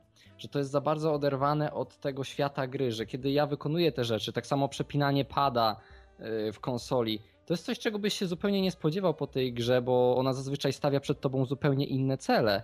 Ale na mnie to po prostu nie działało. Dla mnie to było odrywające i, i niespecjalnie wiązało się z całością gry, ale kiedy ty opowiadasz o tym, jak, jak właśnie Elika wyrywa się, żeby nas uratować, właśnie w tym momencie to to jest zrobione w taki sposób, jaki chyba powinno być i na mnie też zrobiłoby to piorunujące wrażenie tu jest ten moment, kiedy ja się wypowiadam, ale ja autentycznie się tak bardzo chcę przeżyć tę grę. Nie chcę w nią zagrać, chcę ją przeżyć, kiedy będę miał odpowiedni nastrój, klimat i czas, że się autentycznie wyłączyłem i słyszałem tylko jeden długi odiński szum. E, I nie obrażę się nie dlatego, że się obra- że, że nie chciałem słuchać ciebie, tylko po prostu nie chcę nic wiedzieć o tej grze i po prostu się wyłączyłem, bo to jest Naprawdę nie, bo to jest, ja wiem, to jest jedna z tych historii, to jest jedna z tych relacji między osobami, między postaciami w grach, gdzie naprawdę trzeba siebie oddać. Ja na przykład nie potrafię do dziś przejść IKO, bo nie umiem zostawić... Yy... Fajnie, jak to się nazywa? Jordy. Jordy. Jordy, no widać jak mi na nie zależy. Nie? E, bo, bo to jest tak wymagające dla mnie psychicznie, żeby właśnie walczyć, działać, kiedy ta e, dama w opałach jest porwana i tak dalej, więc E, nie mogę się doczekać, kiedy sam będę przechodził Prince of Persia 2008 i będę mógł przeżyć tą historię, mm -hmm. relację, ale e, teraz mogę powiedzieć jedynie kopytko. E, to Blady, wycisz się jeszcze na chwilę, dlatego że mam jeszcze jeden kawałek Bo oprócz tego, że cała gra rozgrywa się właśnie w ten sposób, że cały czas w jakiś sposób jesteśmy tak dźgani leciutko, że między tymi dwoma postaciami wiąże się jakieś uczucie, wiąże się jakaś bardzo silna relacja, kiedy na przykład ona podaje mu rękę, to kamera centralnie staje pomiędzy nim a nią i skupia się na tym podaniu ręki. To jest, wiesz, to jest taki mały element tego, kiedy widzisz, że oni dotykają się. Bo hmm. oni robią to bardzo rzadko. Tak naprawdę, kiedy muszą się złapać, kiedy jedna postać musi oprzeć się na drugiej, to to jest ze względu na to, że na przykład jest zmęczona, albo że nie może już dalej biec, albo nie może już dalej iść. Kiedy na przykład ty ją bierzesz na barana, dlatego że ona jest wyczerpana. To jest cholera takie miłe uczucie, że ty zaczynasz się nią opiekować. I właśnie sam koniec tej gry, uwaga, bo tu będzie kolejny spoiler. Sam koniec pada tej deszcz, pada deszcz. wygląda mniej hmm. więcej w ten sposób, że musimy zaprzeczyć wszystkiemu, co do tej pory robiliśmy, podjąć jedną decyzję, która będzie w kompletnej opozycji do tego, co do tej pory byliśmy w stanie zrobić. Będziemy Dobrze, ale stanie... nie, mów, co to, nie mów, co to jest, proszę, okay, nie mów. Będziemy musieli coś zrobić. I kiedy nasza postać jest dosłownie o kilka chwil, o kilka momentów przed wykonaniem tej jednej czynności, która zniweczy wszystko to, na co do tej pory pracowaliśmy, to my mówimy sobie, Jezus Maria, człowieku, rób to to jest, rozumiesz, nie masz, tego, nie masz tego zastanowienia, czemu on to robi, dlaczego on to robi. Ja kiedy siedziałem przed monitorem i trzymałem pada w ręku, to po prostu myślałem sobie, Jezu, zrób to jak najszybciej. Dlatego, że nie chcę, nie chcę za bardzo spoilować, jeśli już, jeśli już Bizon mówisz, e, nie chcę za bardzo spoilować, ale tam jest taki jeden moment, kiedy naprawdę z troski o Elikę chcesz coś wykonać, chcesz coś zrobić i to jest, tak wiesz, z łzami w oczach mówisz sobie, Jezu, zrobiłbym tak samo. Mimo, że, wiesz, jest bardzo ciężko powiedzieć, e, jestem ominopotentny, potrafiłbym uśmiercić miliony, żeby uratować miliardy. Ja nie byłbym w stanie. I właśnie ta gra zmierza do tego momentu, w którym ty jesteś tak silnie przywiązany do głównej bohaterki, że nie jesteś w stanie zrobić czegoś, co z początku wydaje się oczywiste. Po prostu nie jesteś w stanie i za to ją uwielbiam. Okej. Okay. W takim razie, blady, możesz już się włączyć. Tak, ja, ja poważnie zdjąłem słuchawki, tylko słyszałem, że był szum i teraz ubrałem je z powrotem. Okej, no to dobrze, że ubrałeś z powrotem, bo teraz czas na ciebie. E, aha, myślałem, że można się wypowiedzieć na temat tematu, który nie słuchałem. Ale dobra. Modern Warfare 2! O, to teraz dam wam y, temat, którego się nie spodziewacie. Modern War, znaczy Call of Duty. Bo e, zazwyczaj, kiedy, nie wiem, ja próbuję być poważnym redaktorem growym, to staram się unikać stwierdzeń typu uwielbiam Call of Duty 1 i tak dalej. E, Ale to skupiamy to jest- się na przygodówkach, głębokich RPGach, decyzjach moralnych i zakończeniu, które ma trzy kolory. Ale jest prawda, że każdy z nas kiedyś lubił po prostu pograć w gry. Ja pamiętam doskonale te godziny spędzone u kolegów grając pierwsze Call of Duty, które wtedy jeszcze nie wiedzieliśmy, że rozpoczyna nowy trend wśród shooterów, zaczyna ten, tą korytarzowość, zaczyna mm, tą filmowość wydarzeń, zaczyna tą płynność gameplayu, który się łączy z opowiadaną historią. I Call of Duty 1 wszyscy pamiętali misję z e, Stalingradem, kiedy wszyscy są władowani. Mamy oczywiście odtworzenie sceny z Wróg Bram. Ale pamiętam, a long time ago, z kolegami na nas największa, największe wrażenie na nas robiła misja Most Pegasus. Ja nie wiem, czy wy pamiętacie tę misję. Ale to jest misja, ona się pojawia gdzieś w połowie gry. To jest, e, jedna, to jest pierwsza chyba misja Brytyjczyków. I ona jest dla mnie wyjątkowa z paru powodów. E, Bynajmniej nie jest szczególna na dzisiejsze czasy, no bo lądujemy na szybowcach, rozpoczynamy przejmowanie mostu i tak dalej. Ale to jest ten moment w grach, jeden z pierwszych, kiedy mieliśmy ogromny oddział, który walczył ze sobą, bo do tej pory w Medal of Honor czy w Soldier of Fortune zawsze było tak, że my szliśmy sobie środkiem i strzelaliśmy do wszystkiego, co się rusza, byliśmy niezniszczalni i tykalni. A tutaj było tak, że po tym lądowaniu my mieliśmy niby osłaniać swój oddział z Brena, ale ten oddział sobie i tak w miarę radził bez nas. Bez nas, i tak oni sobie radzili jako żołnierze. Oni mieli całkiem dobrze napisane AI i ci brytyjscy dzielni SAS komandosi zajmowali ten most. I co było jeszcze bardzo fajne w tamtych czasach, było to, że tam nagle w czasie walki my jesteśmy potrzebni gdzie indziej, musimy osłaniać jakiegoś tam technika. E, Wtedy to było tak nietypowe, że to nie ty naprawiasz to działo, że tylko osłaniasz kogoś tam i musisz go dyskortować. E, To było naprawdę świetne. My godzinami sobie opowiadaliśmy o tej misji właśnie, jak, e, jak ona jest świetna, że ona się zaczyna w nocy, a później to przechodzi w dzień, kiedy musimy utrzymać ten most za dnia i widzimy jak to wygląda miasteczko, które było spokojne, w nocy jak lądowaliśmy, teraz jest całe spalone i mamy gruz i mamy resztki czołgu, który musieliśmy zniszczyć w nocy, a teraz jesteśmy atakowani przez całe chmary czołgów i mamy okopy i też świetna rzecz, która teraz w serii Call of Duty jest nie do pomyślenia, my mieliśmy wtedy prawie całe miasteczko otwarte i mogliśmy go bronić się nam podobało. Chcesz być w bunkrze? Proszę bardzo. Chcesz być w okopach? Żaden problem. Chcesz korzystać z materfalsów na zewnątrz? Proszę cię bardzo. Mieliśmy po prostu czas utrzymania, e, mieliśmy oznaczonego Captain Price, który nam e, robił za wsparcie ogniowe, ale poza tym mieliśmy całkowitą dowolność w tym, jak się bronimy. I to było tak wojenne, to było tak niesamowicie klimatyczne, bo o ile cała gra była oparta o skrypty, i później już każda misja w Call of Duty będzie oparta o skrypty, tak tutaj najlepsze scenariusze to były te, które sobie później opowiadaliśmy sami. Jak ty to zrobiłeś, jak ty to przeszedłeś, jakiej broni używałeś. To było naprawdę świetne. I największa, największy ból jest taki, że następne misje Brytyjczyków to było e, jesteś samotnym komandosem na tyłach wrogach z karabinem, masz 300 naboi i zabijasz wszystko idąc środkiem. I to był później tak bolesny kontrast, że Infinity Wars wiedziało, że zrobiło coś dobrego, bo ta misja z mostem Pegasus była rewelacyjna. Ale niestety później poszli w e, taki, nie wiem, sprawdzony na tamte lata grunt tego typowego komandosa, który idzie samotnym środkiem. E, Ja bardzo dużo później czytałem o tej akcji, jak ona w rzeczywistości wyglądała, w ogóle działania komandosów. E, Gro mojego zainteresowania historią i II wojną światową wychodzi właśnie z pierwszego Call of Duty, kiedy później czytałem o ataku na Brekurt Manor, kiedy oglądałem Kompanię Braci, kiedy czytałem właśnie o walki o Stalingrad, to każdy tam zaułek, także Most Pegasus, jedna z najbardziej wojskowych chwil w grach, które teraz żadne skrypty Modern, Medal of Honor Warfighter nie są w stanie otworzyć, bo tam jest wszystko nam jakby podane na tacy, gotowe, przygotowane przez kogoś innego i otwierane. A Most Pegasus Call of Duty 1 to właśnie było takie danie zrób to sam, które nieważne jakbyś wymieszał składniki i tak koniec końców było przepyszne, smakowite i mogłeś go próbować i próbować i nigdy się nie nudziło. Jest.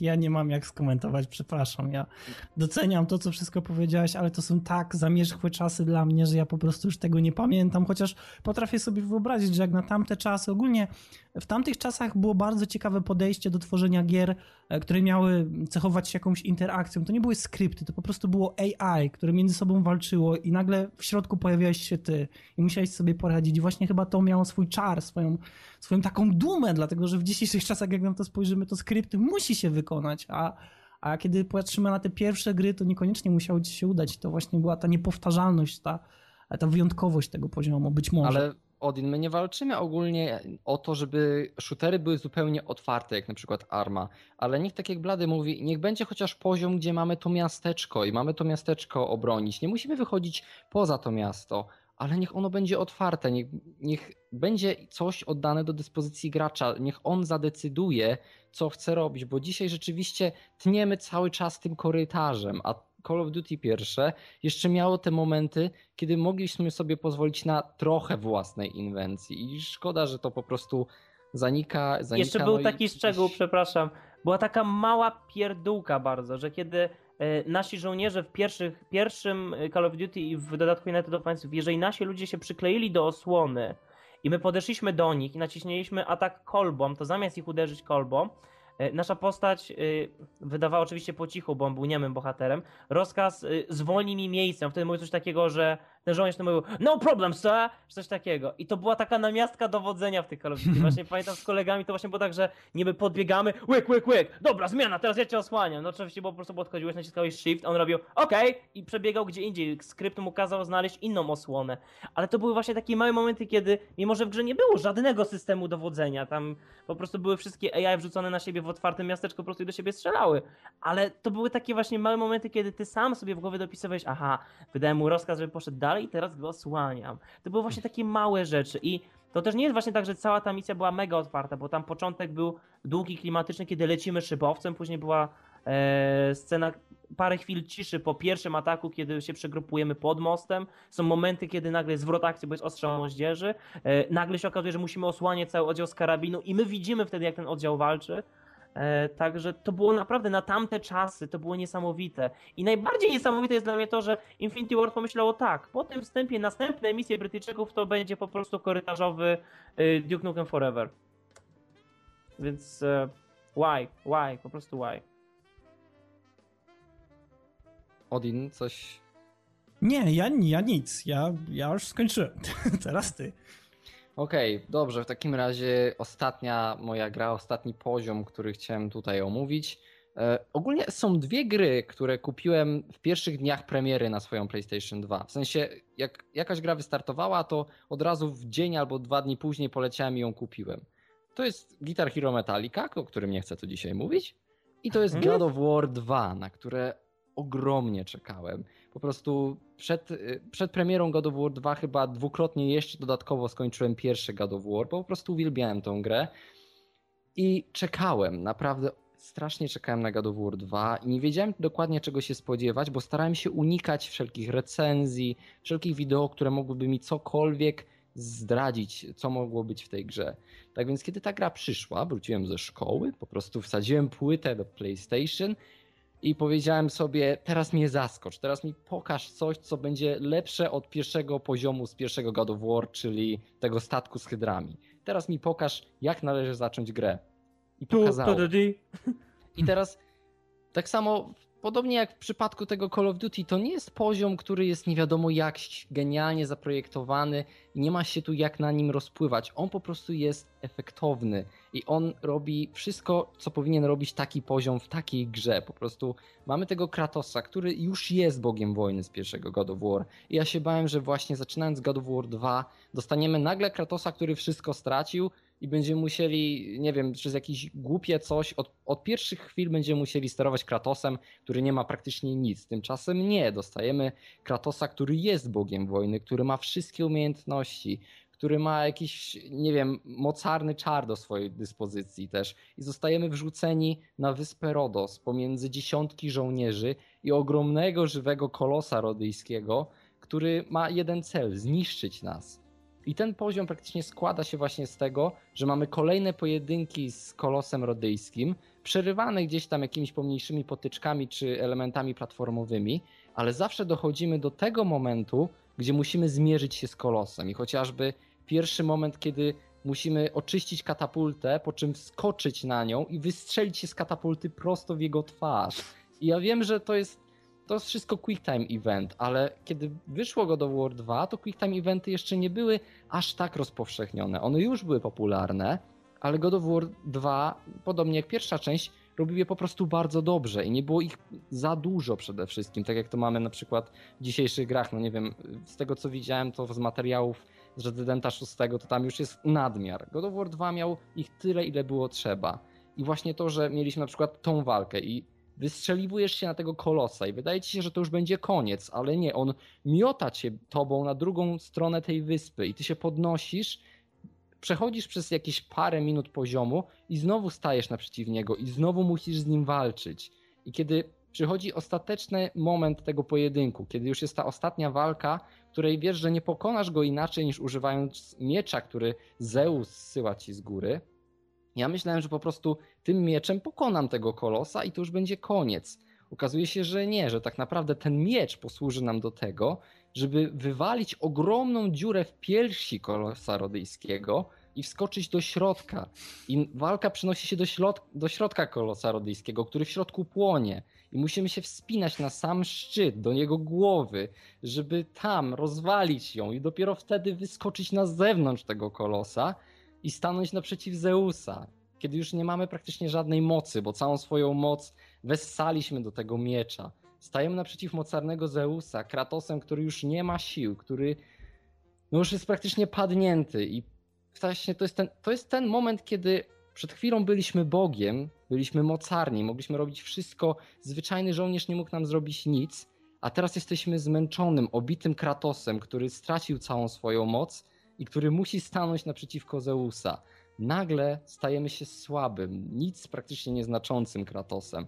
To jest proste i to jest e, trik, no niespecjalnie jakiś ambitny też scenariuszowo, ale on działa w tym poziomie i on jakby zwieńcza to wszystko, że na początku byliśmy wszystkim, mogliśmy rozwalić praktycznie całą wyspę samotnie, bo przecież pokonaliśmy kolosa, kolosa rodyjskiego ale na sam koniec zostajemy tego wszystkiego pozbawieni. I jakkolwiek to nie jest prosty poziom i oparty na tych właśnie skryptach, bo głównie na skryptach i quick time eventach on się opiera, to jednak chciało się go przechodzić jeszcze raz, bo po prostu tak świetnie wyglądał, bo też graficznie God of War 2, a szczególnie właśnie ten początek, robił tak piorunujące wrażenie w trakcie premiery, że ja patrzyłem na gry, które pojawiały się wtedy na Sony PlayStation 3, bo PlayStation 3 już wtedy było i wychodziły gry na PS3, ale ja patrzyłem na nie i myślałem sobie, w ogóle mi się nie podobacie, bo ja mam God of War 2, które wygląda po prostu genialnie. Prawda, pamiętam, pamiętam ten dziwny pierwszy rok PlayStation 3, kiedy ja patrzyłem i naprawdę? naprawdę God of War 2 może tak wyglądać na dwójce, a trójka ma uzasadniać swoją cenę? E, pamiętam God of War 2 początek i walki i to ile razy ginąłem z tym cholernym kolosem.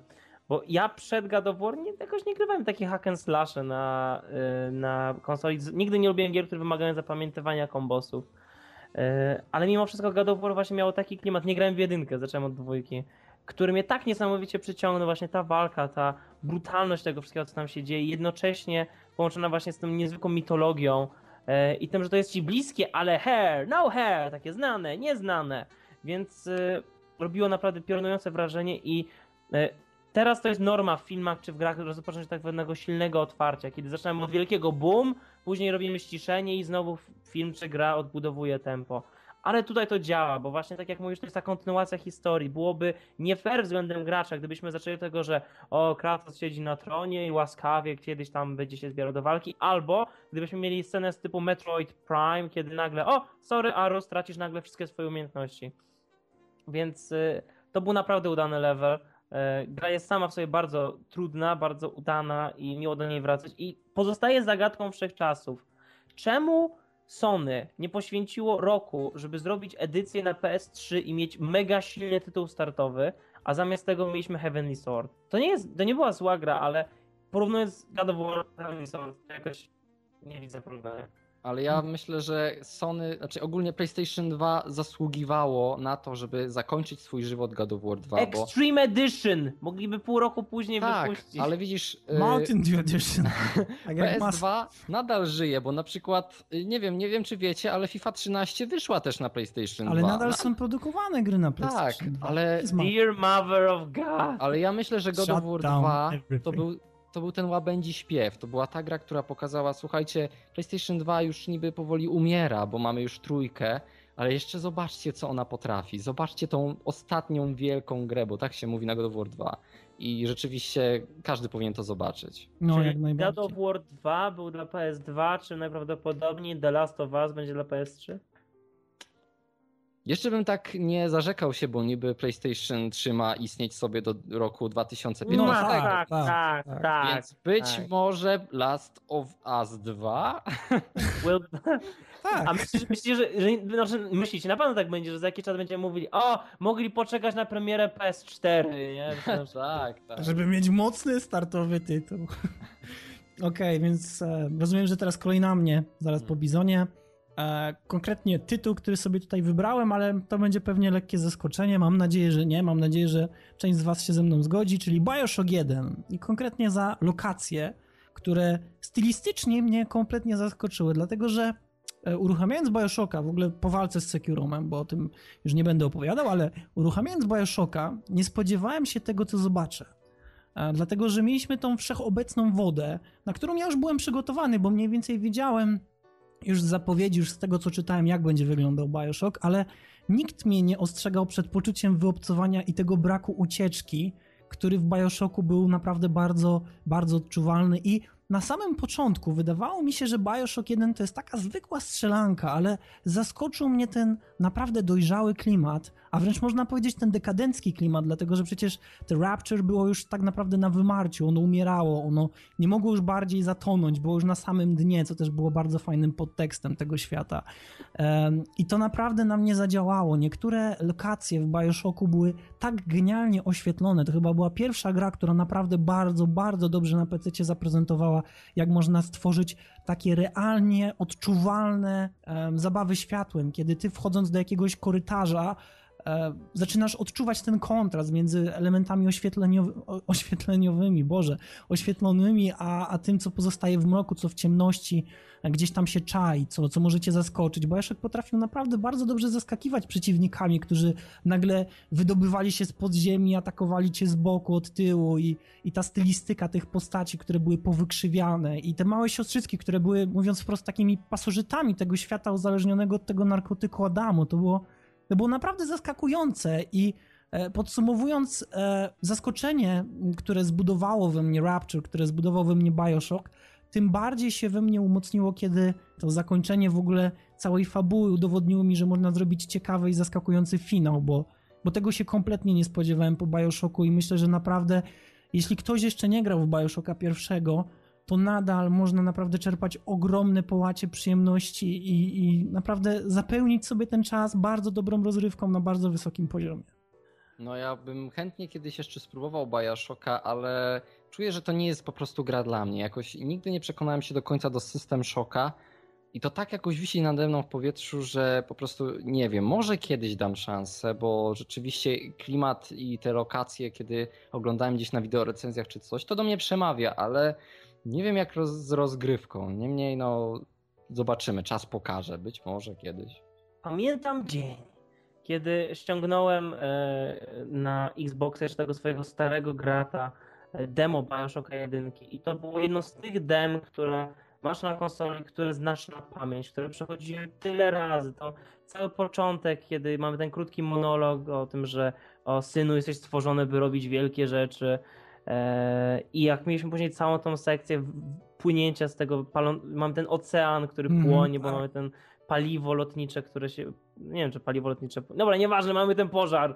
Musimy dopłynąć do tej wyspy i to jak ja zawsze płynąc, starałem się tak utrzymać kąt kamery, żeby księżyc ładnie wyglądał za, za wieży. Kiedy wchodzimy do środka i naprawdę nie wiemy, czego się spodziewać, wchodząc do tej windy e, i zjeżdżamy. I tak szybko ta gra nas uderza tą bestialnością, tym designem alla e, mechaniczna pomarańcza tych przeciwników. To jest to jest no, z tych dem, które po prostu mnie przygn- przygwoździło wtedy do fotela, które sprawiło, że naprawdę czułem się dumny, bo wtedy to chyba było tylko na konsolę, Bioshock, nie jestem pewien, ale pamiętam, że czułem się dumny z tego, że mogę grać w tę grę e, i nie mogłem się doczekać jej kupna i nigdy nie kupiłem, bo jakoś później boom był tak wielki, przynajmniej w, nie wiem, w moim otoczeniu nazwijmy tak, wszyscy gadają o tym Bioshocku, na każdej stronie był ten Bioshock. I wszyscy nazywali to grą roku. I mi tak bardzo nie chciało się w to grać wtedy po premierze, że odwlekałem i zwlekałem. Później wyszła dwójka, która e, miała więcej problemów chyba niż zalet, przynajmniej słuchając opinii ludzi, więc e, o ile czekam na Infinite w pełen napięcia, o tyle Bioshock 1 chcę kiedyś to przejść, tym bardziej, że teraz jest ten dwupak w bardzo okaznej cenie.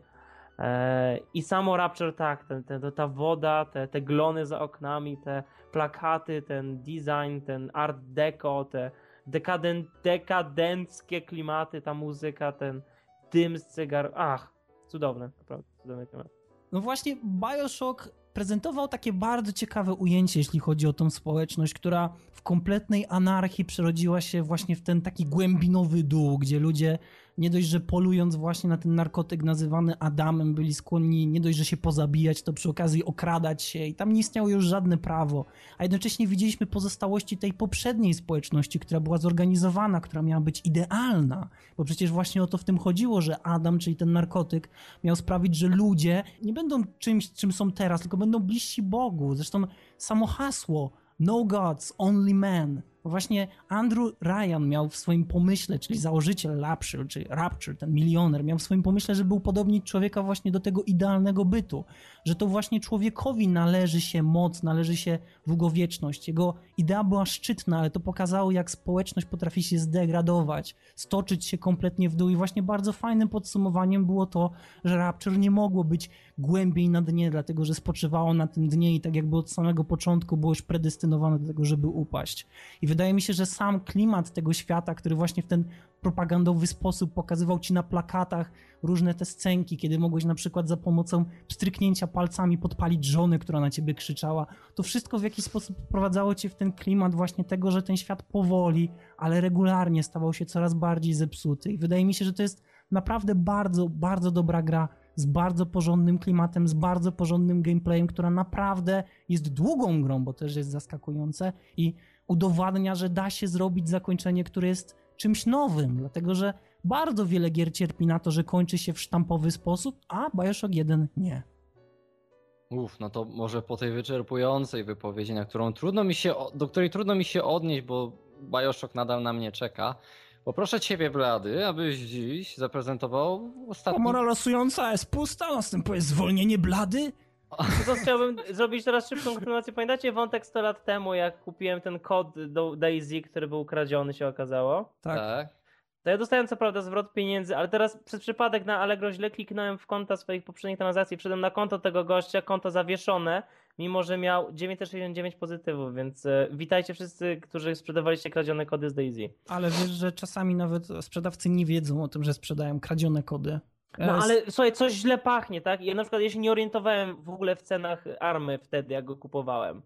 E, ją kupowałem. Ale jeżeli jesteś sprzedawcą i ktoś ci mówi, proszę, normalnie ta gra jest za 30 dolarów, a ty masz ją za 5 zł. Ale Coś słuchaj, tak! w dzisiejszych czasach, przecież jak Empik wystawiał Resident Evil 6 i okazało się, że to były kopie skradzione, to ten proceder tego, że tak powiem, obrotu grami, które niekoniecznie pochodzą z legalnego źródła, dotyczy już nawet kopii, które można kupić normalnie w sklepach, więc to jest coś rzeczywiście poważnego i wydaje mi się, że będzie coraz częściej spotykane, że ostatecznie będziemy się musieli odwoływać do takich sprawdzonych źródeł, jak na przykład EA i SimCity, ich nowe.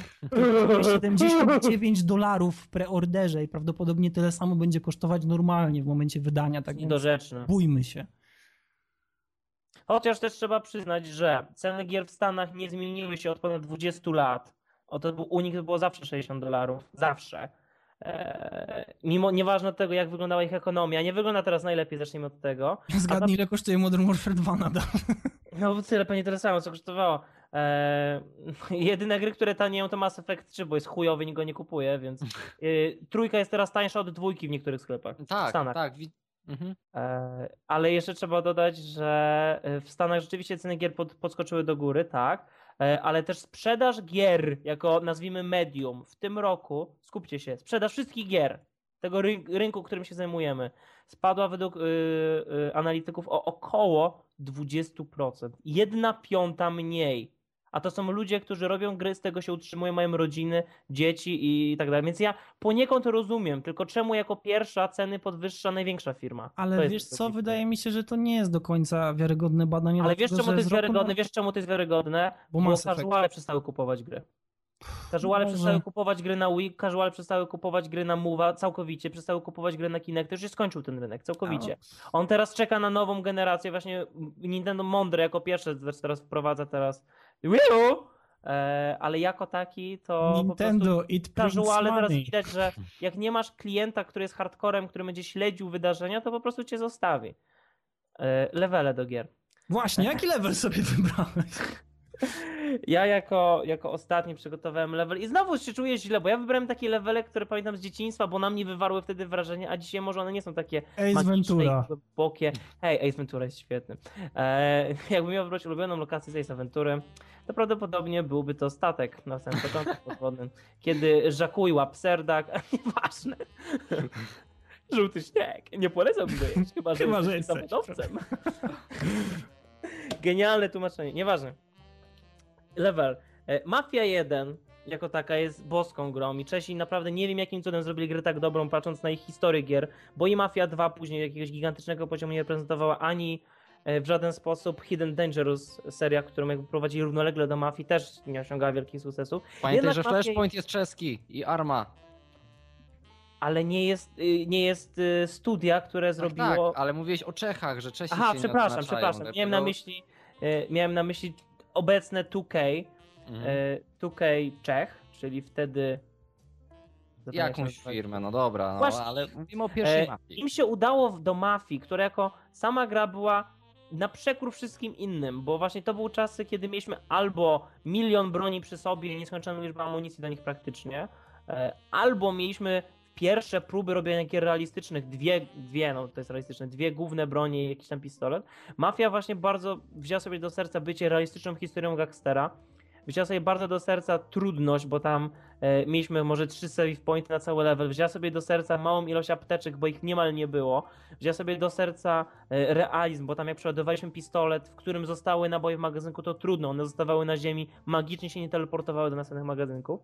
I jako taka świetnie opowiadała historię, mimo że większość czasu szliśmy sami albo z jedną osobą przeciwko całym zastępom wrogów, którzy mieli sporo życia, którzy mieli całkiem dużo amunicji. Ale do czego zmierzam, jakiego levelu? Była jedna misja w grze, która zrobiła na mnie piorunujące wrażenie, jak byłem mały, i to była misja e, na farmie. Misja na farmie się zaczyna w bardzo nietypowy sposób, bo e, Tommy, czyli główna postać, opowiada o sobie. Normalnie w grze on prowadzi monolog, tak, ale to są jego spostrzeżenia co do ludzi, a to opowiada o swojej wizji posiadania żony, rodziny, e, jak to jadą teraz na taką zwykłą, normalną misję, żeby zdobyć jakiś tam e, e, ładunek gorzały, ponieważ mamy czasy Blady, głębokiej... blady, czy to potem będzie pościg, tak? Tak, Dobrze.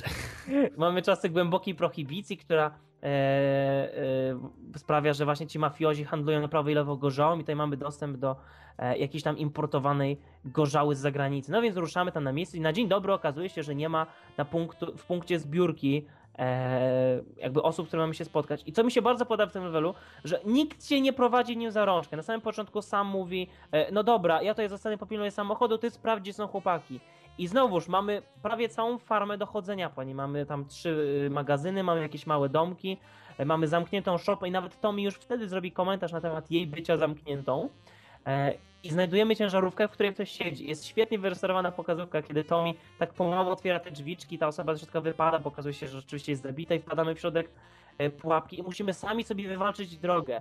I to jest o tyle świetne, że każdy gracz będzie odruchowo próbował odtworzyć tą drogę, którą się dostał. I zaczynasz wracać tą drogą, właśnie tą samą, która się naprawdę teraz zmieniła. Mamy, w ogóle w grze mamy fotorealistyczne tekstury, czyli po prostu zdjęcia w naprawdę niskiej jakości, wrzucone bezpośrednio obiekty. I to zaczyna się poruszać. Mamy te drzewa, które gubią liście na wietrze, to jest głęboka jesień. Nasza postać ma na sobie płaszcz i fedorę i ty biegniesz tym shotgunem i masz tylko jedną długą broń, e, plus to, co się tam zmieści pod płaszczem i zaczynasz walczyć tą drogę z powrotem do tego poliego i martwisz się, chcesz jak najszybciej dotrzeć. Kolesie wyskakują z miejsc, które wcześniej wydawały ci się bezpieczne. Oni są skryptowani, ale to jest tak fajne, że ci nie przeszkadza. I wywalczysz sobie tą drogę i oni ci wyskakują zaskakują ze wszystkich stron. Y, Z jakiegoś powodu już wtedy wiedziano w grach, że drewno nie chroni przed kulami, więc możesz zabijać ludzi przez drewniane ściany. I docierasz do poliego. I to jest tak fajnie opowiedziana cała historia tej planszy, kiedy docierasz do niego, kiedy oni wrogowie wysadzają ciężarówkę i musimy odnaleźć tam sama, który gdzieś jest przetrzymywany. I mamy całą sekcję, kiedy musimy znaleźć jakieś narzędzie do otwarcia stodoły. I wtedy dołącza do nas Poli my ramię w ramię z nim walczymy przez kolejne oddziały. I teraz jest już burza, pioruny przecinają niebo, światło. E, w ogóle efekty dźwiękowe, które nam towarzyszą są niesamowite. Nie wiem ile godzin studio musiało spędzić w polu nagrywając dźwięki burzy, ale naprawdę im się to udało. Więc kiedy ty walczysz i ten shotgun i te szelsy się toczą po tej podłodze i ta krew, e, w ogóle w tej grze jeżeli przejdziemy po zwłokach, to później są odciski naszych butów umazane w krwi, świetny detal. I kiedy już myślimy, że jest spokój, docieramy do, do Poliego, e, sam mówi, że do, do sama e, tylko po to, żeby osłaniać go na czas przyjazdu ciężarówki. Okazuje się, że tak naprawdę policja jeszcze przybywa i musimy odeprzeć cały atak policjantów, którzy e, świetnie kontrastują, bo my do tej pory walczyliśmy z gangsterami w płaszczach, wszyscy byliśmy taki typowo gangstersko w ciemni, takie pojedynki, a teraz nagle oni przyjeżdżają z syreny, światła, biegną z tymi rewolwerami, strzelają do nas. To jest tak niesamowity moment. Osłaniamy tego rannego sama, schodzimy do ciężarówki już myślimy, że jest w porządku. Wchodzimy na drogę, kiedy co ciężarówka oczywiście trafia na drogę i mamy cały pościg samochodów, które nas gonią. No i sekcja typowo na, e, na, na szynach, kiedy dostajemy Thompsona i po prostu siejemy po masce, po szybie. E, I mamy realistyczny model zniszczeń, to jest samochód nie wybucha od razu. Musimy albo odstrzelić koło, albo przestrzelić opony, albo zniszczyć silnik, albo zabić kierowcę, bo inaczej nie ma bata, w końcu nas wyprzedzą, dogonią. Cała ta sekcja jest tak niesamowicie wymagająca. Jest taki genialny moment pod sam koniec, kiedy e, wjeżdżamy do miasta, żeby odnaleźć lekarza, bo oczywiście gangsterzy nie mogą skorzystać po prostu z pomocy e, zdrowotnej w mieście, więc mają jakichś tam swoich znajomych lekarzy na przedmieściach. Dociera się tam. Sam jest eskortowany przez Poliego do środka mieszkania. Tam jest świetna podmiana tekstu, jeżeli chodzi o oświetlenie tego mieszkania. W tamtych czasach to robiło wrażenie. I nasza główna postać po prostu wyciąga fajkę przed domem i zaczyna palić. I to jest moment takiego odprężenia, kiedy stwierdzasz, że wow, ależ to była misja. Odstawiamy samochód do magazynu, spokojnie jedziemy przez miasto. Wiele osób narzeka, że w mafii są sekcje, kiedy po prostu się jedzie przez miasto, ale dla mnie one często tak budują klimat, kiedy słuchamy tej muzyczki, ale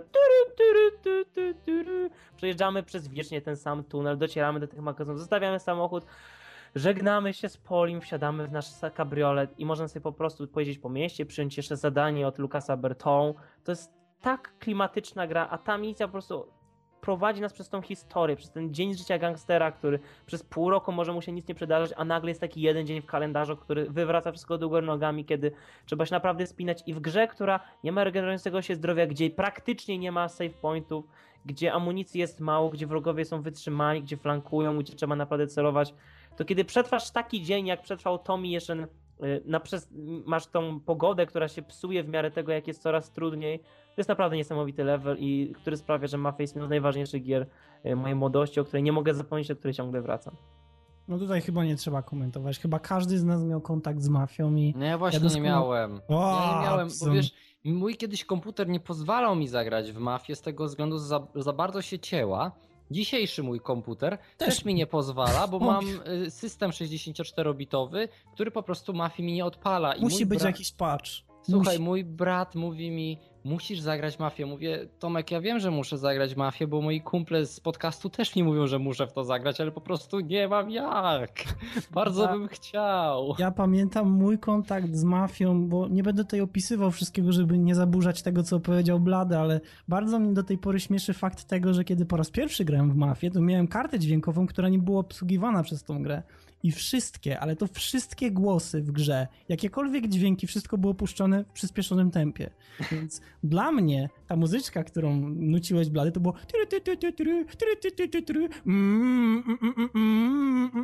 Tony, Tony, Tony for you. Do tej pory to pamiętam, bo wryło mi się to w pamięć po prostu tak mocno. To mnie tak zawsze rozśmieszało, kiedy na przykład najeżdżałem na jakiegoś przechodnia i słyszałem to, to wiesz, to było fajne i do tej pory żałuję, że mój pierwszy kontakt z mafią nie był taki pełen. Dlatego, że wszystkie dialogi w grze były nagrywane osobno i one były odtwarzane normalnie. Ale wszystko, na przykład jeśli chodzi o dźwięki postronne, to wszystko było właśnie w przyspieszonym tempie i wydaje mi się, że o wiele bardziej podobałaby mi się Mafia, która i tak mi się bardzo podobała. O wiele bardziej mi się podobała Mafia, gdybym właśnie miał ją w tym normalnym, że tak powiem, odbiorze, bo już Ech. przecież trzeba było dodać, że oprócz tego, że Mafia miała genialną fabułę, to przecież była też sandboxem, można było napadać na banki, co było w ogóle czymś, co ja odkryłem Nie. dopiero dzięki... Jak nie? Oczywiście, że można Była jedna misja w grze, obowiązkowo ci napadało na bank, a w trybie free roam nie można było do żadnego budynku wejść. Aha, no to może pomyliłem. No dobra, no nieważne, tak czy inaczej była dobra, no dobrze. Ale nie, była już świetna. podkolonym ogonem. I ona była jakby rywalem GTA 3. I naprawdę, ja nie wiem jak ktokolwiek w tamtych czasach mógł powiedzieć, nie no, GTA jest że- G- Mafia była niesamowicie piękną grą, która miała dopracowane ten całe miasto tamtych czasów, która miała oddany ten klimat, a jednocześnie podróż przez te epoki, kiedy my zaczynamy od tych takich, takich kartonowych niemal samochodów, które nie mają hamulca ręcznego i zmierzamy w górę do tych coraz lepszych bryk, kiedy mamy coraz... A, to było tak niesamowite przeżycie, cała mafia i co do pierwszego przechodzenia gry, e, ja próbowałem grać w mafię na swoim e, komputerze, który, od niej możecie coś powiedzieć, są te specyfikacje.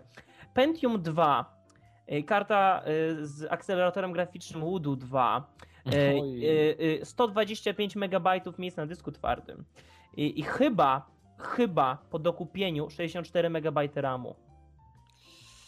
Good To times. nie, nie, nie, Ja nie, Ja na wyłączyć- swojej Rivie, ja na swojej Rivie TNT 2 nie mogłem zdzierżyć, znaczy nie mogłem po prostu przejść pierwszej misji tej w nocy, kiedy się jedzie tą taksówką, bo tak się cięło przy tych efektach świetlnych, więc wyobrażam musiałem sobie, co to mieć na wyłączyć- budu. wszystko, a do tego miałem, musiałem wyłączyć nawet krew, bo z jakiegoś powodu krew zwalniała, a mimo to się niemal nie dało grać w mafię. No, tak było.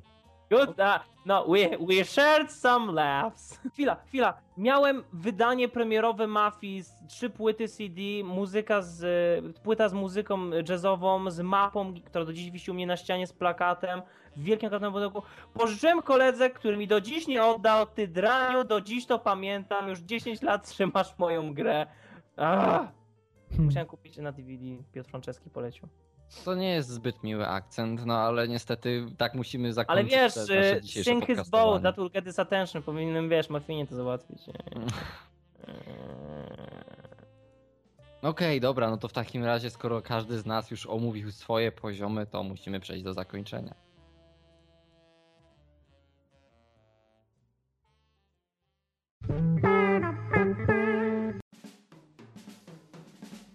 Okej, to kończymy nasz wyjątkowo pogadankowy, bardzo staroszkolny podcast. Y, Mam nadzieję, że podobała wam się taka forma dzisiaj, bo nie chcieliśmy znowu mówić o trailerach. Teraz jest ten moment. Trailer Shock Podcast.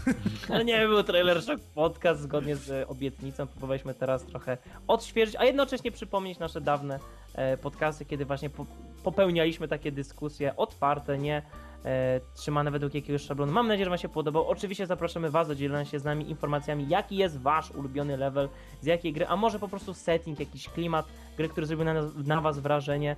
E, chętnie skomentujemy, chętnie weźmiemy udział w dyskusji, która rozgorzeje w komentarzach. E, Co do DualShocka, to e, mm, mamy pewien projekt, a mianowicie będziemy się wybierać na Poznań Game Arena jako VIP dziennikarze i w ogóle szałciały i uprzęże, co jest chyba e, większym wydarzeniem w historii naszej strony. Ktoś mówił, że nie rozwijamy się, no to patrz teraz, tak? E, Więc się rozwijamy, postaramy się zrobić relacje e, wideo lub chociaż pisemne. Powiem szczerze, nie mogę się doczekać też spotkania z redaktorami in real life, ponieważ nie miałem okazji. E, spodziewajcie się wielkich rzeczy ze strony DualShock Podcast. A na razie żegna się z wami Blady. Bizon! Dobrze. Kolejność Bob! Nie potem... Właśnie dlatego ja nigdy nie robię zakończeń, bo się to przypomnę. Jeszcze raz. No, żegna się z wami Blady. Odin. I Bizon? Idealnie. Nie ma tak zepsuć Boba. No właśnie, no i kto, kto popsuł? Zepsuł Boba. Przyznaję się, to ja jestem tym, który zepsuł Boba. No tak, Właśnie, ja, Zakończenie. Widzą zawsze pierwszy. ja Beatę nauczyłem, że hasło to zawsze okoń albo zgasło i ostatnio miałem ją w uścisku uchwycie, że się nie mogła wydostać, zaczęła się kikrać do mnie, mówi okoń, okoń! Aha, s- s- safe word, tak? Tak, tak. Nie, no wiesz, w tym, w Wiedźminie miałeś hasło, zgasło. Ach! Staram się uczyć Beatę różnych powiedzonek. Dobra, no to tyle. I ten, i, i, i ja się, że tak powiem, ewakuuję, bo Beata chce... Ja jadę do Sopotu, może jeszcze zdążę. Znaczy, Odin, Chłopaki, a- jadę. Ale najbardziej, najbardziej liczę na to, że ktoś powie tak, moją grą jest ta i za chwilę Blady powie, no moją też była, ja powiem, no moją też. Tak, chłopaki, fajnie, nie, Mariuszku? Ten poziom, o który walczymy, to nie za taką Polskę umieraliśmy. Wyobraź sobie, przyjeżdżasz tam na ten, na te PGA i nie masz w ogóle środków na koncie, albo zapomniałeś telefonu i stoimy pod oknem, krzyczymy Mariusz! Mariuszku! Ani wiesz, wychodzi jakiś ochroniarz, panowie, dlaczego panowie się tak drą? Dzwoń po Mariuszka! O ja. Dobra, to zaczynamy? Dobra. No, no. Takie luźne, kolejność raz, dwa, trzy, raz, dwa, trzy, później zmieniamy, raz, dwa, trzy. Ale blady, ale blady, przerwałeś mi! O, kurwa. Ja, jak mógłbyś śm- śm- śmieć? Śmieć jakbyś mógł. Musi świecić. Mieć śmiałkość. Jakbyśmy mieć czelność. No wiem, dobrze powiedziałem chuj. Żart się spalił. No, to, no tak. Zagasło. Jezu, nihilizm nie, demonizm nie. Anarchia! Kurwa. O to mi. Anarchia, kurwa. Super partia! Super partia, kurwa. Bo ja wiesz, chciałem przypomnieć sobie, jak można by to było nazwać i kuźwa nie potrafiłem, no. Już widać, że Odin na dzisiaj się skończył. Odin już musi dzisiaj, wiesz, już dzisiaj tylko zapisać, wysłać i, i cześć. Czyli ja nie robię zakończenia, bo wiesz, moje zakończenie będzie e, tak. E, to ja ten kończę tego Bioshocka. Jakoś Tak. po, po, postaram się obronić. I żeby- got this man. Nie, bo Blady mówi, a który poziom wybrałeś? A ja, Blady, no kuła. Atwany. Dobra. Do it. No ten, gdzie jest woda. Mój poziom nie jest zbyt wysoki. Sauna i jacuzzi. W ogóle wczoraj jedliśmy pizzę i się kurwa zawiedliśmy. Miała być zajebista, była kurwa obciążona defektem. W postaci folii. W postaci folii, kurwa, wyobraź sobie, jesz pizzę i nagle czujesz... Nie wiem, czy to był, czy to był ser Hochland w tych plasterkach, co się, wiesz, folię No. otwiera. Kurwa, po prostu kichuj! Czekaj, Ja sobie na początku myślałam, że to może jakaś. em, to, to co ryba ma. Mm, Ości. te ości, tak? Ja mówię, Boże, ości w pizzy i wyciągam patrzę kawałek folii. Ale to my przecież nie mieliśmy pizzy z rybą w ogóle, to jak No ja mówisz? wiem, ale tak myślałam, bo to było takie kujące, nie? I wyciągnęłam patrzę kawałek folii. No, dobra. No to niech ktoś ten, niech ktoś skończy, bo ja robiłem wstęp.